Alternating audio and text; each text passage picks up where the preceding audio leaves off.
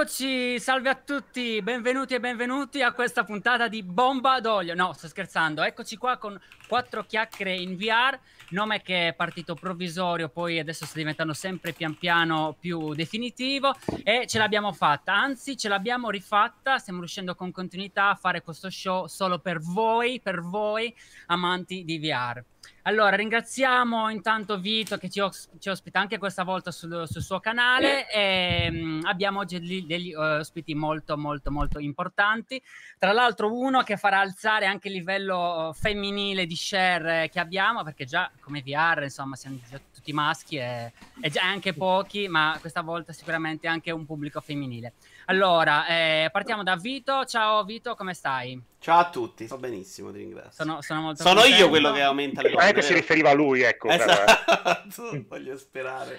Ehm... e dopo Vito partiamo con Roberto, Roberto Buffa, che Ciao è con noi anche ragazzi. questa volta. Ciao Roberto, tu come stai? Tutto a posto? Sto bene, sto bene, sto bene. Sopravvivo okay. al caldo e agli impegni. eh. Vabbè dai, le vacanze nonostante, sono... nonostante questo ho sempre a che fare con hardware bollente e quindi l'estate la sto vivendo intensamente. Ok, dai che le vacanze sono vicine, spero anche per te. Eh, auguri. Ecco... C'è ancora tanta roba da testare. e come ultimo, ma non per importanza, abbiamo uh, Tyler Woods, ehm, il nostro ospite internazionale. Ciao Tyler, presentati. Hi, how are you? No. Ciao, sono Tariel e parlo in italiano anche, quindi... Lo parla grazie, benissimo, grazie. veramente complimenti. grazie. Esatto. Grazie alla mamma. Eh, Per- grazie per per, prim- l'invito e super felice di parlare un po' di VR in italiano per la prima volta. Esatto, questa è la prima volta per te in italiano e ce l'abbiamo noi in esclusiva, cioè sta cosa mi fa scoppiare la testa, non avete capito. A parte gli scherzi, se non lo conoscete, Tyrell Woods lo trovate su Senza YouTube. Ah, scusami, eh, scusami, è chiaro.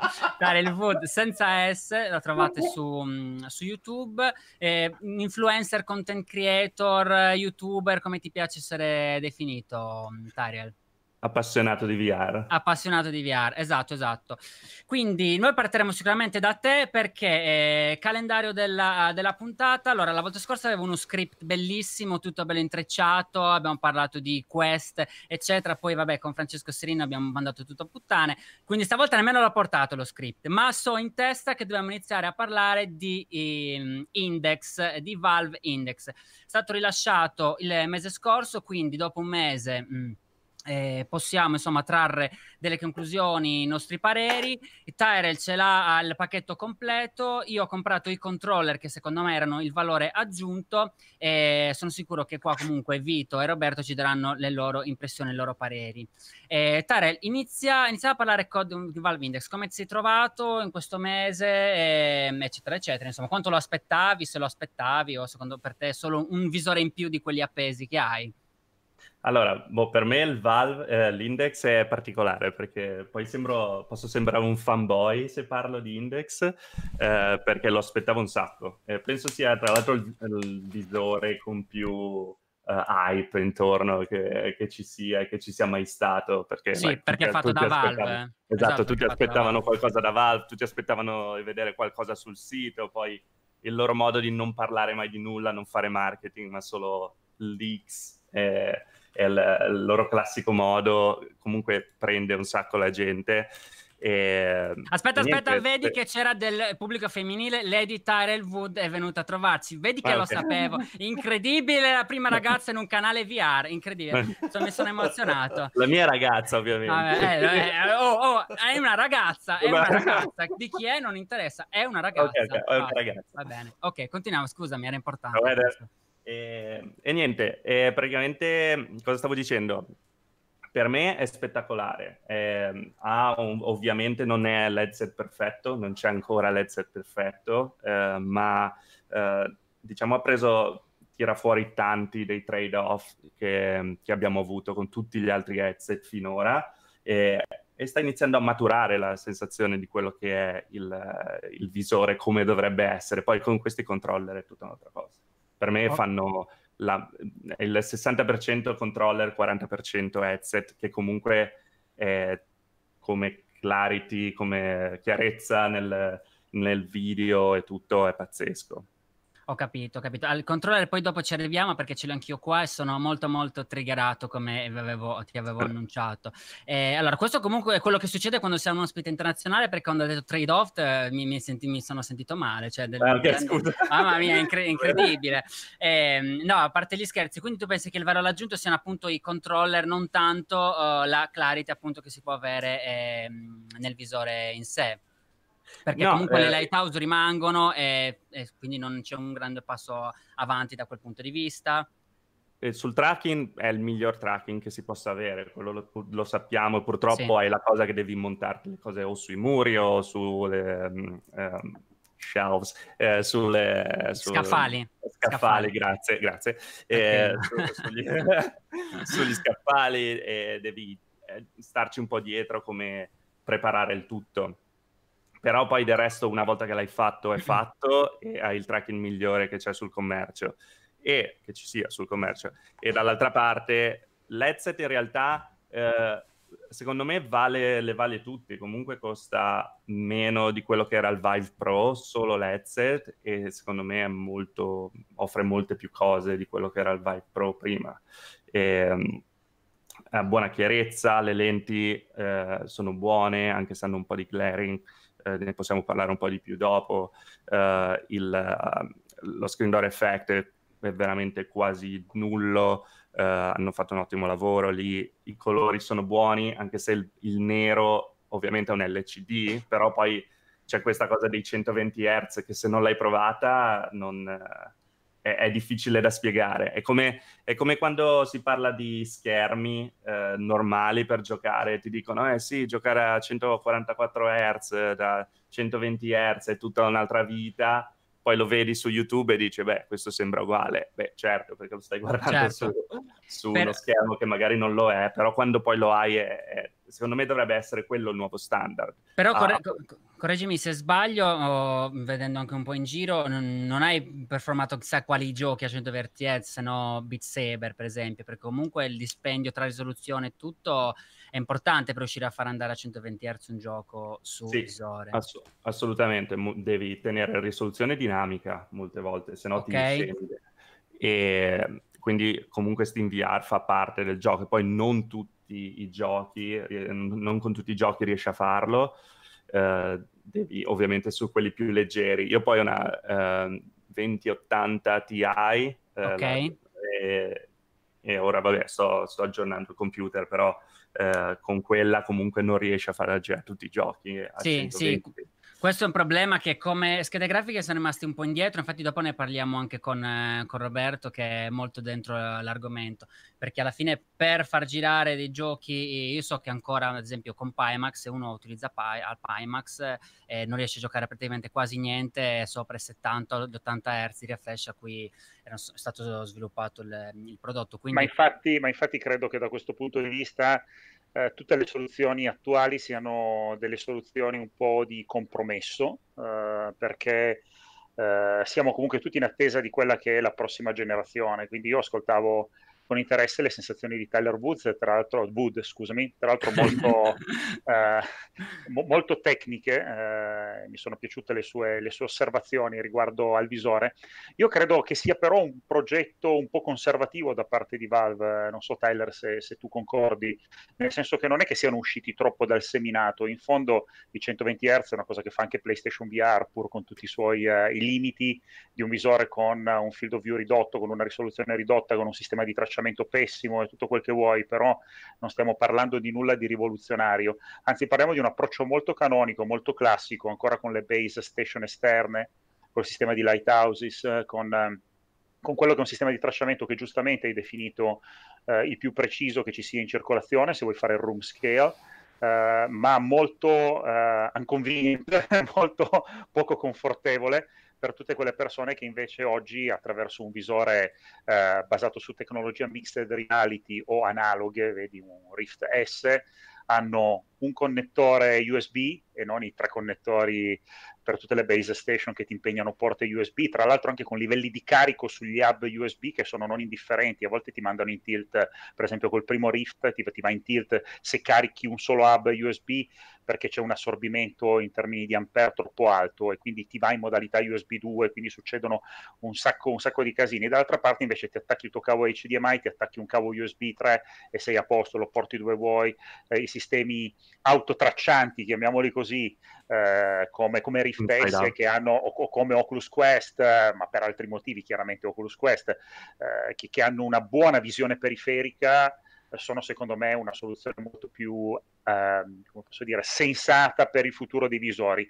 Ma ho fatto un lungo, una lunga divagazione perché quello che volevo dire è che Pimax da una parte, picchi di risoluzione dall'altra. Io parlavo con Michael e dicevo non c'è nessuno di questi nuovi visori che mi abbia veramente entusiasmato, salve, salvo Quest, perché questo è un concept diverso, perché questa è una console, un visore console VR, quindi è un concept diverso che può contribuire molto alla massificazione della VR, è quasi un po' l'incarnazione di quello che, che, è, stata la, la, di quella che è stata la visione anche un po' topica eh, che abbiamo visto in uh, Ready Player One, immaginata, nella versione immaginata da Spielberg con queste persone che giocano con dei visori in giro per la strada, no? Per cui eh, è, è, bello per quello perché ti fa sognare, perché ti fa pensare a una VR molto più eh, libera da vincoli e untethered, ecco, bravo. Però il punto è un altro, cioè per me il prodotto che mi mi farà venire voglia di comprare altri visori VR oltre a quelli che ho e io ho soltanto le prime generazioni, anche se ho una chicca, lo dicevo l'altra volta, perché io ho uno SVR, quindi mm-hmm. ho pure un, un DevKit SVR, Uh, però poi ho un Rift prima generazione, uh, orgogliosamente autografato da, da Palmer Lucky, ho un Vive prima generazione, un PSVR. Io aspetto i prodotti varifocal e aspetto i prodotti che siano basati su foveated rendering, perché, perché è lì che ci sarà la vera rivoluzione, perché oggi siamo comunque fortemente limitati dalle schede grafiche. Ha detto bene Michael quando chiedeva informazioni sul discorso potenza grafica e tu non a caso, Tyler, hai detto uh, ho una 2080 TI, eh, che è il, la scheda grafica più potente che ci sia oggi sul mercato, eccezione fatta per una Titan RTX, eh, e, e, con questa non riesco a far girare tutto al massimo. Beh, pensa che io ho fatto dei test eh, di recente con i processori Ryzen serie 3000 e utilizzando una 2080 base eh, sei cappato dalla GPU in un sacco di casi in 1080p cioè non a risoluzioni pazzesche, in 1080p sei cappato dalla GPU con una 2080 e non arrivi a raggiungere i, le 120 fps in Full HD.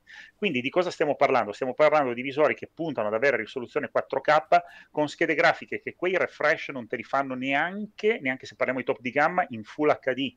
Quindi l'unica soluzione è appunto il foveated rendering e eh, eye tracking più foveated rendering eh, più lenti barifocal e tutto quello che sarà la prossima generazione, tutto quello che è in the work.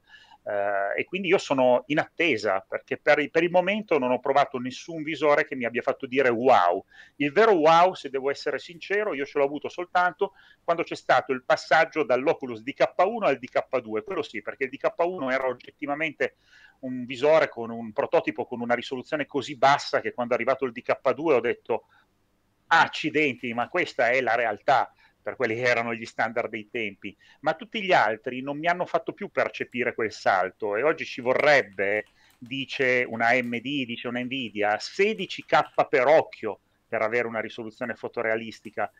È impossibile, servirebbero centinaia se non migliaia di volte la potenza di elaborazione di teraflops che hanno le schede grafiche attuali e quindi siamo terribilmente indietro, più che come tecnologia degli schermi, come potenza delle GPU. E allora serve un passo in avanti sulla tecnologia dei visori che non sia semplicemente la risoluzione degli schermi. E qui la esatto, chiudo. Esatto, no. perché Ah, scusami, no, vai pure, vai pure te se volevi controbattere. No, no, no, volevo dire solo una piccola correzione perché le, eh, le, ta- le, Lighthouse che usa il Vive o l'Index in realtà non, con- non sono connesse al PC con l'USB, ma eh, via Bluetooth, sono solo quelle dell'Oculus, del primo Oculus che creano casini con tutta l'USB. Eh, parlando una piccola correzione giusto per eh, perché due te- sono due tecnologie completamente diverse. Però eh, sono d'accordissimo che non siamo ancora nella generazione 2.0 e, e, su questo non c'è dubbio. La generazione, eh, molte persone dicono, e, e, ce lo ripetiamo molto spesso, quando arriverà, ma cosa è in realtà la generazione 2.0? Eh, beh, di certo eh, quello che posso dire io è più risoluzione e la, la, cosa probabilmente che creerà la 2.0 è, come hai detto te Roberto, l'eye tracking, perché è fondamentale avendo foveated rendering, quindi eh, per chi non lo sapesse è rendering nelle zone dove il tuo occhio sta guardando hai la risoluzione completa e tutto intorno invece abbassi la risoluzione per usare meno eh, potenzialità grafica della scheda grafica. Quindi è qualcosa di cui si ha completamente bisogno. E eh, mi piace che hai eh, menzionato il varifocal perché è una cosa che ogni, va sempre in, in fondo al... Uh, non tanti men- menzionano che è fondamentale anche per un fatto di eye strain per stare esatto perché ti stanca tantissimo, esatto, ti stanca tantissimo stare... la visione usare i visori attuali perché devi mettere a fuoco Però, costantemente se, esatto a... devi mettere a fuoco tutto invece che solo la zona in cui metteresti a fuoco con i tuoi occhi realmente però L'unica serve una velocità di eye tracking e una tecnologia mm. di eye tracking che oggi ancora non abbiamo con, almeno ancora compatibile con quelle che sono le, le latenze della VR. Non è, non è, che non l'abbiamo, è che è molto costosa adesso. Il, quindi, fatto, eh, il fatto, è che, sì, se, se, che non, l'abbiamo, non l'abbiamo ad, una, ad un livello consumer. Esatto. Sì, Roberto, sì, sì. secondo me il fatto non è tanto oh, la tecnologia in sé, che adesso conviene, piuttosto che andare a fare tutti i calcoli di intelligenza artificiale o per capire dove sta guardando la pupilla, conviene piuttosto che usare la tecnologia, la potenza di calcolo per quello, conviene, eh, come su Pimax, conviene quasi del tutto renderizzare praticamente tutto lo schermo e si fa eh, ed, è, molto più facile. Il, il fatto è che eh, non è tanto quando avremo 16k per occhio, allora lì avremo la 2.0. Il fatto è che nonostante adesso ci sono dei buoni visori, tra l'altro con Rift S, che dopo ne parliamo, ha un prezzo a 450 euro super accessibile, secondo me, cioè come una console al lancio può essere, per esempio se non meno. Eh, il, il, problema non, non, è tanto questo, ma um, il fatto è, è che noi non riusciamo, um, come si può dire, e anche con, cioè, per esempio, non è stato inserito l'SLA, cioè per esempio, perché non è stato inserito l'SLA? Abbiamo le DisplayPort, noi con due schede grafiche potremmo renderizzare di più, però nel momento in cui tu non metti delle applicazioni, dei giochi AAA, noi potremmo avere anche domani il visore a 14K che non ce ne faremo niente. In realtà, in realtà Nvidia aveva previsto il, il rendering con, con, più GPU eh, sì. finalizzato alla VR in tutto il suo SDK per, per, per la VR in tutta la, quella che era la parte diciamo di software dedicato, dedicato alla VR. Uh, ma in, sta cadendo in disuso comunque il concetto di multi GPU, uh, Michael, perché ci sono tutta una serie di problematiche legate alla compatibilità dei giochi, alla sincronizzazione certo, delle certo. frame e soprattutto un problema di frame pacing che in VR è mortale cioè avere dei problemi di frame pacing, che è una cosa che poi eh, che, che spesso noi che testiamo l'hardware comunque andiamo a visualizzare quando andiamo a misurare il 99 percentile con, eh, con OCAT, con FCAT, con tutti questi software che ti fanno, perché tu puoi avere un frame rate medio di 60 fps indicato da un benchmark, ma se poi hai eh, per un periodo lungo all'interno del gioco dei picchi negativi a 30-40 fps, te lo dico io cosa succede in VR, è una tragedia, per cui eh, è, un problema, è un problema che si sente particolarmente questo della variabilità del frame rate e che, che parzialmente si risolve con le tecnologie di di frame rate adattivo con, con G-Sync, con, sì. eh, con FreeSync, tra l'altro adesso anche i monitor FreeSync sono compatibili con le schede Nvidia e quindi però su, sulla parte visuale questo tipo di, eh, di tecnologia non, non, non, è implementata e implementabile. Eh, quindi, quindi, ci sono una serie di problematiche secondo me che rendono Uh, il, il, discorso multi-GPU non così fattibile su, in un'ottica consumer. Ecco in ottica consumer conviene, conviene concentrarsi sulla potenza della singola GPU e sulla visualizzazione o sull'ottimizzazione del visore, come diceva prima giustamente Tyler. Pensa se tu puoi andare a renderizzare soltanto l'area che stai effettivamente guardando e quanto calcolo risparmi di tutto quello che è la visione periferica, che in quel momento non te ne frega nulla che sia renderizzata a risoluzione 4K nativa, ma invece puoi renderizzare una piccola porzione con una densità di pixel che è par- paragonabile a un 8K, ma come conto di complessivo dei pixel sono molti meno e quindi alla fine vengono gestiti fluidamente ad un frame rate molto, molto elevato.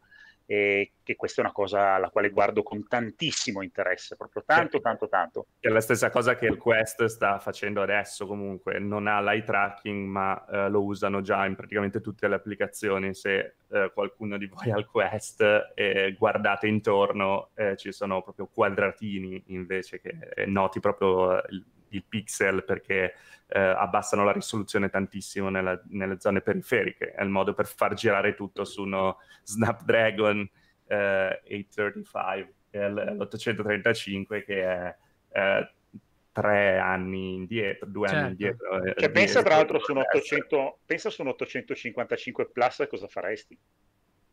Assolutamente, e, ed è quello che vedremo poi magari in una seconda generazione di questo. Ovviamente dovevano abbassare i costi e eh, comunque funziona. Ho provato, cioè, ho provato praticamente tutti i giochi, lo usano praticamente tutti i giochi perché è, è l'unico modo per far girare adesso eh, il foveader rendering, per far girare bene le applicazioni, ma eh, non, non, si nota tanto. Quindi in realtà eh, si potrebbe iniziare a usare anche nei, negli altri visori per PC, non c'è nulla che ti dice non lo fare. Pimax lo fa già con PyTool, che è il loro software, perché avendo un FOV così grande eh, non ha senso renderizzare tutto quell'FOV alla stessa risoluzione certo. e, e, abbassa uh, le, quanto eh, requirement, quanto uh, I requisiti. Ti, I requisiti, esatto, che ti servono per...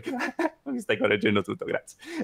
no, Abbassano tutti i requisiti che servono per, per far girare. Comunque, eh, giusto perché voglio dare, eh, e poi eh, mi, mi, muto un secondo perché voglio sentire anche le vostre opinioni, ehm, eh, parlando un attimo dell'index di nuovo, eh, magari non è generazione 2.0, però secondo me lì siamo veramente a generazione 1.8, 1.9, perché la, la, differenza in visuale da un CV1 che è la prima edizione dell'Oculus Rift, dell'HTC Vive è, è, è, completamente un altro livello. E passando, se passi da quella prima generazione e arrivi a un index è, completamente un'altra cosa, ovviamente costa tanto e per quello che non, non è qualcosa che devi consigliare a chiunque, ma se vuoi il meglio della VR adesso eh, hai l'index. Se invece vuoi qualcosa che io consiglio personalmente, se devo, vuoi andare in VR per la prima volta e vuoi esplorare VR nel miglior modo possibile e semplicemente, perché la semplicità è una delle cose più importanti, e hai un computer, eh, consiglierei sempre il Rift S anche se è indietro come specifiche rispetto all'index, ma è, è il più semplice, ha un buon software, eh, lo schermo si vede bene alla fine, eh, le lenti sono probabilmente le migliori sul mercato, anche se l'FOV non è gigante, purtroppo è ancora più piccolo del primo Rift, e i controller sono comunque uno standard tuttora, sono lo standard per tutti sì, i giochi. Adesso, adesso allora, parliamo velocemente dei controller, poi cambiamo perché ho visto che in chat stanno tutti addormentando, ma nel senso voi siete, siete bellissimi e splendidi e questo discorso è super super interessante, però Vito penso che non so che cosa abbia avuto. Io e sto quindi... ascoltando ammirato in realtà. Adesso... Quando si parla di tecnica devo stare zitto, non è che posso... E adesso, adesso torniamo un po' a bomba, però fa- facciamo un po' di Michael, flame, così... Aspetta, la... hai menzionato la chat, io la stavo seguendo la chat. Sì e ho notato una cosa, innanzitutto il fatto che eh, Vito e Tyler sono riusciti a portare ben due donne in chat eh, adesso, ed adesso era uno degli argomenti, terza, era uno degli argomenti di la discussione terza, e una di queste donne la saluto perché è una cara amica, quindi saluto Cristina Ragnetta che è in chat e seguitela perché è una bravissima streamer sul suo canale. Ringraziamola che ci sta anche. Cristina. Grazie. Ecco. Perfetto, e adesso comunque saranno tre donne, quindi da questa notizia batteremo tutti i record di penso donne. che ti fuori di seno? Eh, no, no. Eh, comunque sia, no, parliamo, alla, faccia, fatemi un po' triggerare così risvegliamo tutti la chat. Stava parlando bene, dei vai. controller eh, Tyrell e questi sono i, i controller, ho tolto l'autofocus, quindi questi sono i Tron controller ma ce li ha anche lui, bellissimi. Eh, allora, se volete andare a vedere approfondimenti su cosa fanno, cosa non fanno, praticamente l'aumento di sensori anche attorno al palmo permette di tracciare meglio le dita. questa ergonomia, per la prima volta abbiamo anche uno stick uno stick per alcuni giochi, un sensore tipo quello del touch del Vive e dei tasti generici. Quindi sono, sono bellissimi. Il fatto è che purtroppo non si sa perché una grandissima leggerezza di Valve, ecco, grande, grande tale che ci sta facendo vedere nella finestrella piccola. E purtroppo una leggerezza a parte di Valve, dopo comunque tanti anni di sviluppo, perché sono passati dalla versione 1, 2 e 3 ai consumer, eh, hanno fatto sì che questo oh, joystick eh, non clicchi, non faccia, quindi non prenda il, l'input del click quando si preme avanti. Solitamente, cioè, alcuni non lo fanno neanche indietro, a destra e a sinistra, però chiaramente voi ben capite che nella maggior parte dei giochi non funziona, eh, cioè bisogna cliccare e andare avanti, quindi nella corsa, nel dash ehm, e in certe altre cose. Il fatto è che non è successo a due persone tipo a me, ma è successo a tantissime persone, anche ad altri streamer importanti che comunque muovono un bacino di compratori, diciamo così, perché se diciamo io mi affido uh, al mio youtuber preferito che mi parla di VR, che già siamo in pochi, e, e questo mi dice guarda questo non comprarlo perché ha dei problemi purtroppo, per fortuna, col fatto che siamo ancora uh, una nicchia, sono in grado di muovere il mercato e decretare il successo o meno di un prodotto.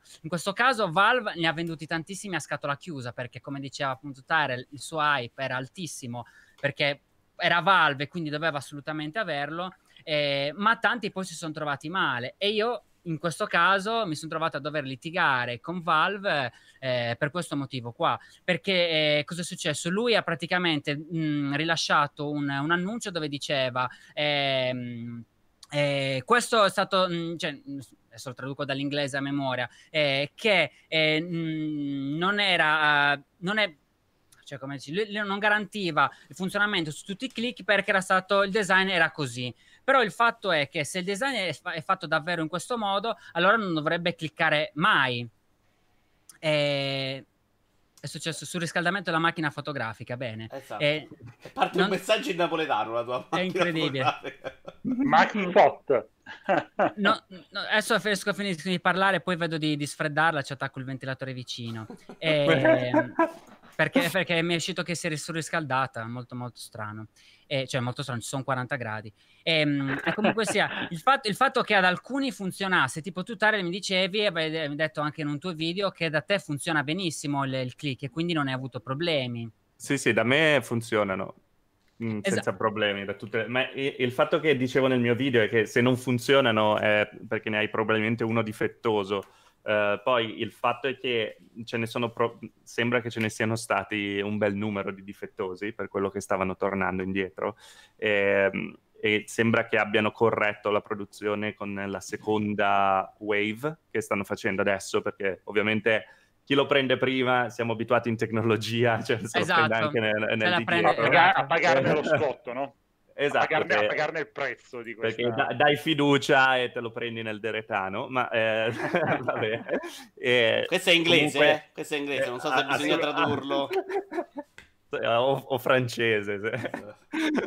e, però sì, le, i miei funzionano, tranne eh, quando clicco con il destro che ho in mano, quando provo a cliccare a sinistra non fa il click, ma in software, cioè, ma si muove giù e in software il comando, click. Quindi comunque prende, i miei sì. sono completamente usabili e quindi com- cioè, sono funzionanti 100%, 98%. Di, di dire una cosa però, bisogna sempre riconoscere e rendere omaggio al lavoro che ha fatto Oculus VR eh, ai tempi in cui lanciò i touch, perché oggi tutti i controller, i motion controller eh, funzionali si rifanno a quel design che è stato in tempi non sospetti e molto ahead of its times, eh, caro Tyrell, mm-hmm. il, il, um, come posso dire, il benchmark per andare a realizzare dei motion controller e, e lo è tuttora perché sono per usabilità, leggerezza. Se andiamo a provare comunque anche i controller eh, touch di prima generazione sono ancora straordinari oggi e, avanti a tanta roba che ce l'ha fuori, per cui... È... Beh, in realtà la prima generazione è ancora meglio della seconda generazione, se, se parliamo a ben vedere, perché ha mol- hanno molti più sensori del, della seconda generazione dove hanno, hanno tagliato, tagliato, i costi. costi sì. Sì. Per, però devo dire che eh, in realtà... Eh, quando hai l'index, i, i, controller dell'index in mano, uh, non puoi tornare indietro agli Oculus Touch. Non, certo, però, cioè, però sono come vedi, sono un'evoluzione comunque di Assol- assolutamente, assolutamente. Son, però sono in evoluzione in tutti i versi e se ha, cioè, chiunque abbia un Vive, un Pimax, un eh, certo. Vive Pro, un Index deve avere questi perché non, eh, sono, sono pazzeschi anche, cioè, n- non il, il, fatto solo che la piccola idea eh, di avere questa cosa qui che ti rende la mano libera e che quanto di più vicino ci sia al guanto aptico. Eh, esatto, sembra una, se, sembra una, cosa stupidissima, eh, ma cambia completamente tutto perché ehm, non pensi più al controller, a tenere un controller in mano, ma eh, nel momento in cui prendi qualcosa in mano lo prendi in mano veramente. Ora eh, eh, suona molto sessuale quello che ho appena detto, ma, eh... ma... sentiremo che cosa pensano tutte le eh, di questa, le, le, le, le, seconde, seconde, come non mi ricordo manco come si dica. Eh, vabbè, eh, però sì, è completamente un, una cosa uh, che cambia. In doppio senso, stai per dire. no, esatto, doppio senso. Eh, grazie. Cambia, Volevo... cambia completamente il modo di giocare. Volevo dirti una cosa, poi leggiamo una domanda in chat prima che, eh, che mi sfugga. No, il fatto è che è vero oh, che sono più ergonomici, eccetera. Io però purtroppo in questa esperienza un po' il fatto che non clicca avanti, ho dovuto litigare col Val perché io ho chiesto la restituzione, ho richiesto il cambio, a parte avermi fatto aspettare due settimane eh, prima di rispondere al mio io ticket. Non so se vi state immaginando tutti lui al telefono con l'assistenza tipo sette volte al giorno per 90 es- Ma se, sette volte all'ora, perché poi purtroppo in queste cose, come, come, diceva Roberto, sono molto più uh, nazista, ovvero uh, noi siamo gli early adapter, siamo quelli che permettiamo molte volte a una tecnologia di partire perché diamo la fiducia e se c'è, sta, c'è, un problema, cioè tu non ci puoi trattare il tipo, ah va bene, anzi tu ci devi assolutamente venire incontro perché noi siamo la tua linfa, quindi tu ci devi proteggere e noi se, se ci sentiamo protetti dal fatto di aver investito su di te e vediamo che se sbagli ci aiuti, dopo reinvestiamo su di te. Io non voglio fare il parallelo con Galaxy Note che, che esplodevano, perché comunque quello esplodevano, c'era proprio un problema che finiva nel penale, però quando, quando, succede un problema così, ti dai una lavata di capo, li ritiri tutti, li ritiri tutti, anche se è una perdita, perché sai che se tu fai questa mossa qui, quando uscirà poi il prodotto successivo, la tua utenza dice: cavoli, però se qualcosa va male, io mi posso, um, posso venire, um, cioè, mi sento tutelato da, que- da, questa compagnia. Io in questo caso non mi sono sentito assolutamente tutela- tutelato, tant'è che prima di tutto questi adesso glieli ritorno indietro perché eh, mi ha detto che me li, mand- li devo rimandare, devono aspettare che li controlli controllano e se eh, loro mi garan- cioè anche loro trovano il fatto che spingendo avanti e cliccando non, eh, non funziona, allora con la seconda tornata me li manderanno. Cioè, quindi io forse se sto bene li rivedo a settembre-ottobre. Ho detto, ma non è possibile. Allora gli ho scritto ho detto, guarda, allora fai così, cambiami l'RMA e fammi il rimborso di 300 euro, perché così intanto io mi tengo i 300 euro, perché questi signori costano 300 euro, quasi, quasi come un Rift S intero, eh. Così intanto mi ridai 300 ore che me li tengo in banca e poi quando... quando se... senti, Come? Quando li senti, digli anche eh, di sì. uh, pensare ad Half-Life 3, scusami, eh. Visto che ci sei. Perché sei. dici che ci riesce lui a farglielo fare. Diglielo, eh, diglielo anche. Dice, già che ci sono, mentre sei incazzato, mentre sei lì che ti, che ti scaldi e dici cose, e tu gli dici, e comunque dovete anche farmi Half-Life 3. E che cavolo perché ero, ero avvelenatissimo tant'è che a un punto il tipo mi ha passato, mi ha passato una, una, una sua superiore non, non è, so, è, andato in escalate eh, stupido è, è, è, così perché mi stava facendo impazzire. E quindi, e quindi gli ho detto adesso mi, mi ridai i soldi adesso glieli ridò mi ridai i soldi e io pensavo assolutamente di prendere un Rift S per il momento perché sennò non saprei cosa fare. Pur, perché purtroppo come dice eh, Tarel quando provi questi è impossibile tornare anche ai touch, però per me è ancora di più impossibile tornare a giocare con i wand di HTC. Cioè, okay. io quando mi sono tolto questi, ho preso quei cose, ho detto, ma cosa sto tenendo in mano? Due padelle, ma cioè di quelle da uh, la batteria di pentole, è incredibile. Quindi è, è, molto complessa questa cosa. Comunque, basta, dopo questa piccola parentesi, ma dopo ci torniamo quando parliamo di ristesse. Eh, vediamo la domanda di Ifraka uh, o il Fraka. Ehm, che ci, che ci, stava chiedendo. Aiutami tu, Vito, che l'avevi beccata. Allora, ci stava più. chiedendo che ne pensare della scomparsa delle mixed reality dal mercato. Ma non sono scomparsi, capita. Sono no, una risposta. No, vai, scusa, scusa. Vai, no, non ho sentito, non ho sentito. Lui, tira, lui tira fuori adesso l'HP reverb, sicuramente. Ottimo. ecco, e questa è una figata perché è un visore che ha una risoluzione altissima, veramente altissima, ma anche Samsung Odyssey senza arrivare a quei livelli. Volevo giusto chiederti, Tira, che cosa pensi di, eh, eh, allora, di Reverber? Eh, eh, eh, è difficile parlare. Eh, perché, perché lo paga, perché lo paga, per quello che è difficile parlarne. L'RTX no. 2080 Ti è allora, non no, per quello. No, non è un problema per farlo girare, il problema è che um, la risoluzione è pazzesca, cioè nel centro, nel dead center, nella, proprio la zona centrale, è, è, una roba allucinante. Poi esci da quello e, e perdi tutto. Quindi è, è...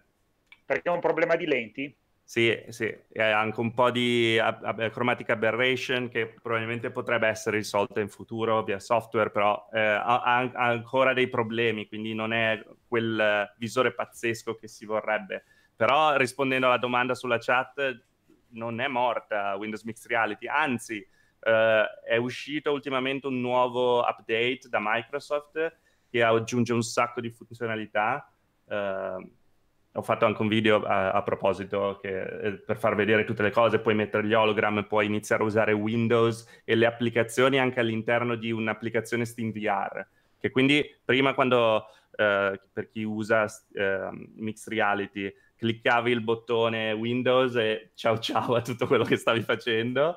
Eh, adesso invece si apre una piccola finestra, puoi anche aprire Photoshop mentre giochi a Elite Dangerous, che è pazzesco perché è il gioco più uh, lungo e certe volte noioso della storia, se non, non sai come, come, intrattenerti durante quel gioco. Um, però si può fare un sacco di cose nuove e quindi no, uh, Windows Mixed Reality non è morto, però Microsoft ha sempre lo stesso problema che non parla mai di un belino, uh, non parla mai di nulla, e quindi eh, le devi proprio andare a scoprire le, le cose.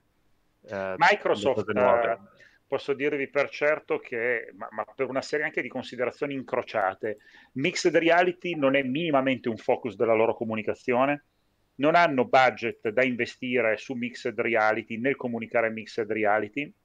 Tra l'altro Mixed Reality, pochi lo sanno, è la tecnologia eh, che ha ucciso dall'altra parte il progetto SVR di Razer, perché tutti i prodotti che dovevano nascere da queste aziende partner, Asus, Dell, HP, eccetera, eccetera, erano tutti prodotti che si sarebbero dovuti basare, Lenovo e così via, si sarebbero dovuti basare su tecnologia OS VR e quindi su, sull'open source VR di Razer. Quando è entrata Microsoft a gamba tesa hanno chiaramente seguito Microsoft, ma sono poi state tutte abbandonate da Microsoft. La stessa Microsoft ha per le mani una tecnologia ampiamente utilizzabile, voglio dire convertibile per la propria console One X, che è una console che ha sicuramente caratteristiche eh, VR ready, eh, se paragoniamo comunque la sua potenza di calcolo a quella di una PlayStation 4 Pro, che comunque garantisce un, un VR entry level più che dignitoso. Uh, non l'ha mai fatto proprio perché non è un suo focus e non ha mai investito nell'ecosistema software e secondo me è un gap che non ricucirà mai con Sony quello perché perché Sony nel momento in cui lancerà un PSVR 2 con PlayStation 5 avrà già pronto comunque un, eco- un ecosistema retrocompatibile fatto di tanti titoli di qualità e tanti team che si sono, eh, come posso dire, che hanno fatto esperienza nello sviluppare e nel concepire, prima ancora che realizzare giochi in VR, dalle problematiche della motion sickness a come deve essere ripensato ripensata la dinamica di gameplay per la VR. Questi hanno fatto esperienza facendo anche degli errori, ma, ma ne ha tanti, tantissimi di team che hanno sviluppato questo, che hanno sviluppato in esclusiva. E quindi secondo me sarà un grosso problema e non credo che Microsoft questa cosa l'abbia presa in considerazione. Credo che abbiano sottovalutato tanti aspetti nonostante avessero una tecnologia pronta all'uso, eh, senza calcolare l'idea di semplicemente rendi compatibile un visore PC con Xbox, in fondo basta collegare un cavo HDMI, prendi un adattatore, eh, una porta USB ce l'hai a disposizione, potevi fare anche un kit con un visore che avesse un'estetica adatta e compatibile con One X, nero, con una certo. X centrale, non ci voleva veramente niente e non l'hanno mica fatto. Dopo che avevano annunciato che One X, ai 3 l'avevano fatto ai tempi dell'annuncio della console, sarebbe stata una console VR ready e tutti avevamo sperato mm. che una strategia VR sarebbe accaduta con, con One X, invece poi non è accaduto più niente, hanno detto ma non è più una tecnologia interessante e hanno seguito un po' il trend di mercato, quello dei pessimisti, quello della VR morta, quando Io poi, come dimostra... Che Tyrell i, la VR è tutt'altro che morta. Guarda quanti visori ci sono a casa sua. Io, io ho paura che Microsoft. a casa sua l'errore... non è morta, questo possiamo dire. A casa sua no. no. Io ho paura che Microsoft faccia l'errore come ha fatto per altre tecnologie anche ultimamente. Il fatto di non cavalcare, non provare a investire su una tecnologia finché non diventa uh, di larga scala e poi provare a entrare in ritardo e male. E vedisi smartphone eh, con Windows Phone. Con Windows Phone e vede se altri progetti, progetti minori, insomma. Quindi ho paura che, mm, che faccia, farà, farà, questa fine anche con, con Mixed Reality, purtroppo. Allora, ci chiedevano un po' di giochi, quindi facciamo un breve stacco software prima di tornare a parlare di, di hardware, magari verso la fine.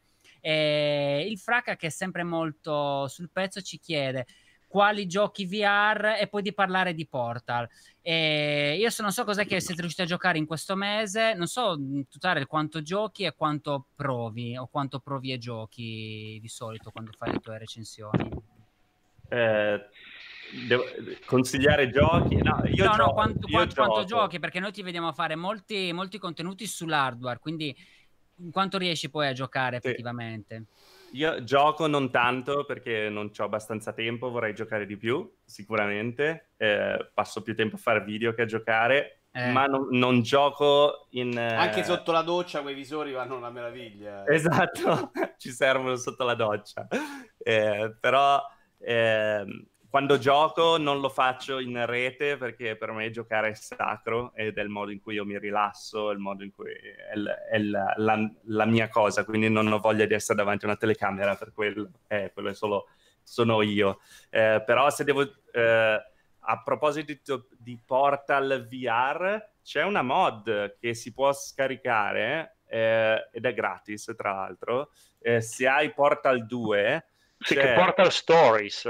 Sì, esatto, esatto. Ed è anche è divertente, carina, è, è, fatta molto bene e dura qualche oretta, tra l'altro, quindi è, ed è gratis, quindi perché no? Eh, e se Portal si trova a un dollaro quando costa tanto, un euro. Quindi... E sì, a proposito di questo, adesso parliamo, un po' di giochi. Allora, sì, esatto, effettivamente c'è Portal Stories, Portal Stories, ne abbiamo parlato anche la volta scorsa un po', eh, però ti stupirò, c'è qualcosa di più sullo store. È, uscito, è uscita la demo la settimana scorsa di Vertigo 2, non so se ne avete parlato, è praticamente questo team che ha avuto innanzitutto i, i Knuckles o gli, l'index controller molto molto in anticipo per lavorarci su, e, e hanno fatto anche le, la demo di Moondusk, che era la, la touch demo, è presente mm, Tare la touch demo di Moondusk? Sì, sì, esatto. Sì. Loro, loro, sono il team che hanno fatto quella touch demo, insomma, dove facevano vedere il sensore di pressione, le dita, eccetera, e praticamente questo Vertigo 2, non so se adesso um, Vito riesce a far passare sì, sì, sto facendo. Eh, il video sotto eh, ricalca uno a uno le, ehm, le ambientazioni, comunque tutto l'immaginario di Portal, tant'è, e poi è pieno di easter eggs, tant'è che un'arma è praticamente una portal gun che lancia o un flusso arancione o un flusso blu eh, e tutte le armi che si trovano all'interno, il professore, eh, molte cose sono praticamente ricalcate da, da Portal, comunque da Half-Life, prende un po' da quell'immaginario. Quindi se avete un visore sicuramente questo è il primo che vi devo, che devo consigliare anche perché è gratuito, è una demo, Vertigo 2 lo trovate, c'è anche Vertigo 1 che però è un po', un po diverso, però sempre un ottimo gioco fatto da una, o due, due persone, insomma, quindi per la VR c'è meglio, meglio che gli indie, una persona sola riesce a fare un prodotto molto molto molto interessante e, e questo è il primo gioco, il primo gioco del mese. E sicuramente tra le uscite... Mh, eh, anzi, volevi dire qualcosa su, su Mundastar o l'avevi provato anche Vertigo 2? Eri riuscito a vederlo? Vertigo 2 non l'ho provato, uh, purtroppo. Mundas Demo è, è, è, una demo dove provi controller, però sì. è, le ambientazioni, le ambientazioni sono belle. Guarda, eh, Ceneti. Molto rifinita, molto rifinita. Infatti, come, come touch demo, cioè molto rifinita, funziona molto bene. Alla fine è stata, sì, sì. È, stata fatta per far vedere i controller. E, e, anche, e, anche, Vertigo 2 stessa, appunto, che riprende lo stesso concetto, è, è tra i prodotti più rifiniti che ci sono nello store VR, molto polished, diciamo. Piccola, pi, mm. piccola, piccola parentesi, visto che avete menzionato Moondust e che siamo comunque ancora sul, sulla scia delle celebrazioni per i 50 anni eh, dallo sbarco sulla Luna, Apollo 11 VR Experience non è mai abbastanza menzionato. Poi esatto, bravo, Michael, bravo. Sì. Tu sai Michael che io sono un baker del progetto Kickstarter sì, originale, detto, sì. eh, perché perché comunque ci tenevo, ci tenevo, a finanziare questo progetto, visto che sono un grande appassionato della Race to Space e sono sono appassionato di tutta quella che è stata la storia che ha portato a questa, questa grandissima conquista e quindi sono anche uno di quelli che si accanisce contro, contro i complottari che, che negazionisti, diciamo così, uh, e poi ci tenevo perché era uno dei, uh, come posso dire, dei bonus che c'era nel, nel tier a cui ho partecipato di, uh, di, funding, la possibilità di lasciare un ricordo su questa luna virtuale che mi sembrava molto romantico e quindi chi proverà la demo Apollo 11 VR Experience troverà anche, troverà anche qualcosa qualcosa, qualcosa di importante di mio su quello che credo sia il cratere Little West, che è il cratere eh, che, che, nella realtà è stato il punto più lontano eh, che Neil Armstrong ha visitato durante, durante, lo sbarco sulla Luna, il punto in cui si è più allontanato dal, dal lander, dal, dal modulo LEM e, e, in cui nel film uh, First Man lui lascia questo ricordo della figlia, che chiaramente è una parte fictional, uh, nella realtà non c'è nessuna prova che l'abbia fatto, ma molto romantica e molto bella. Quindi provate Apollo 11 VR Experience. Ho capito. Ehm, molto bello. Una, una, domandina, dicono che Xbox, eh, Xbox, oggi non so parlare, Xbox Scarlett supporterà il VR con Oculus Rift 3S e che ne pensiamo di questo rumor? Io mh, mm, il fraga te lo devo bocciare in zero secondi perché secondo me è totalmente infondato, come diceva appunto Roberto poco fa, eh, tra mixed reality e visori eccetera, Microsoft non penso che abbia nessuna intenzione di entrare in qualche modo appunto finché non sarà poi di, di, larga scala o un investimento sicuro sul progetto VR però sono curioso però sai attenzione da quel punto di vista potrebbe essere un, una soluzione come posso dire un piano B perché Microsoft intanto c'è il MacFot lasciare raffreddare attenzione. Dicevo, il, um, il, il, piano B può consistere nel fatto che Microsoft, attraverso un'alleanza con Oculus VR, che comunque di soldi ne ha investiti ne sta investendo in contenuti VR esclusivi, per esempio se pensiamo ai Ready at Dawn Studios di Andrea Pessino, hanno lavorato e lavorano tanto nello sviluppo di contenuti VR esclusivi per, per Oculus, pensiamo all'Oneco, Eco Però quelli perché Eco li paga Facebook. Però esatto, perché, perché li paga Facebook. Facebook. Eh sì, però tu pensa se, considerando che comunque l'architettura delle console dell'attuale e della prossima generazione è derivata dal mondo PC, non è così fantascientifico fare dei port da PC a console. Quindi pensare che Facebook, in accordo con Microsoft, possa portare dei contenuti eh, esclusivi dello store Oculus su Xbox potrebbe forse essere l'unico modo per contrastare PlayStation Beh, sul magari, fronte VR. Magari quelli di Oculus Quest, che addirittura sono un po', un po' ridotti, secondo me quello store ce lo porti abbastanza in semplicità.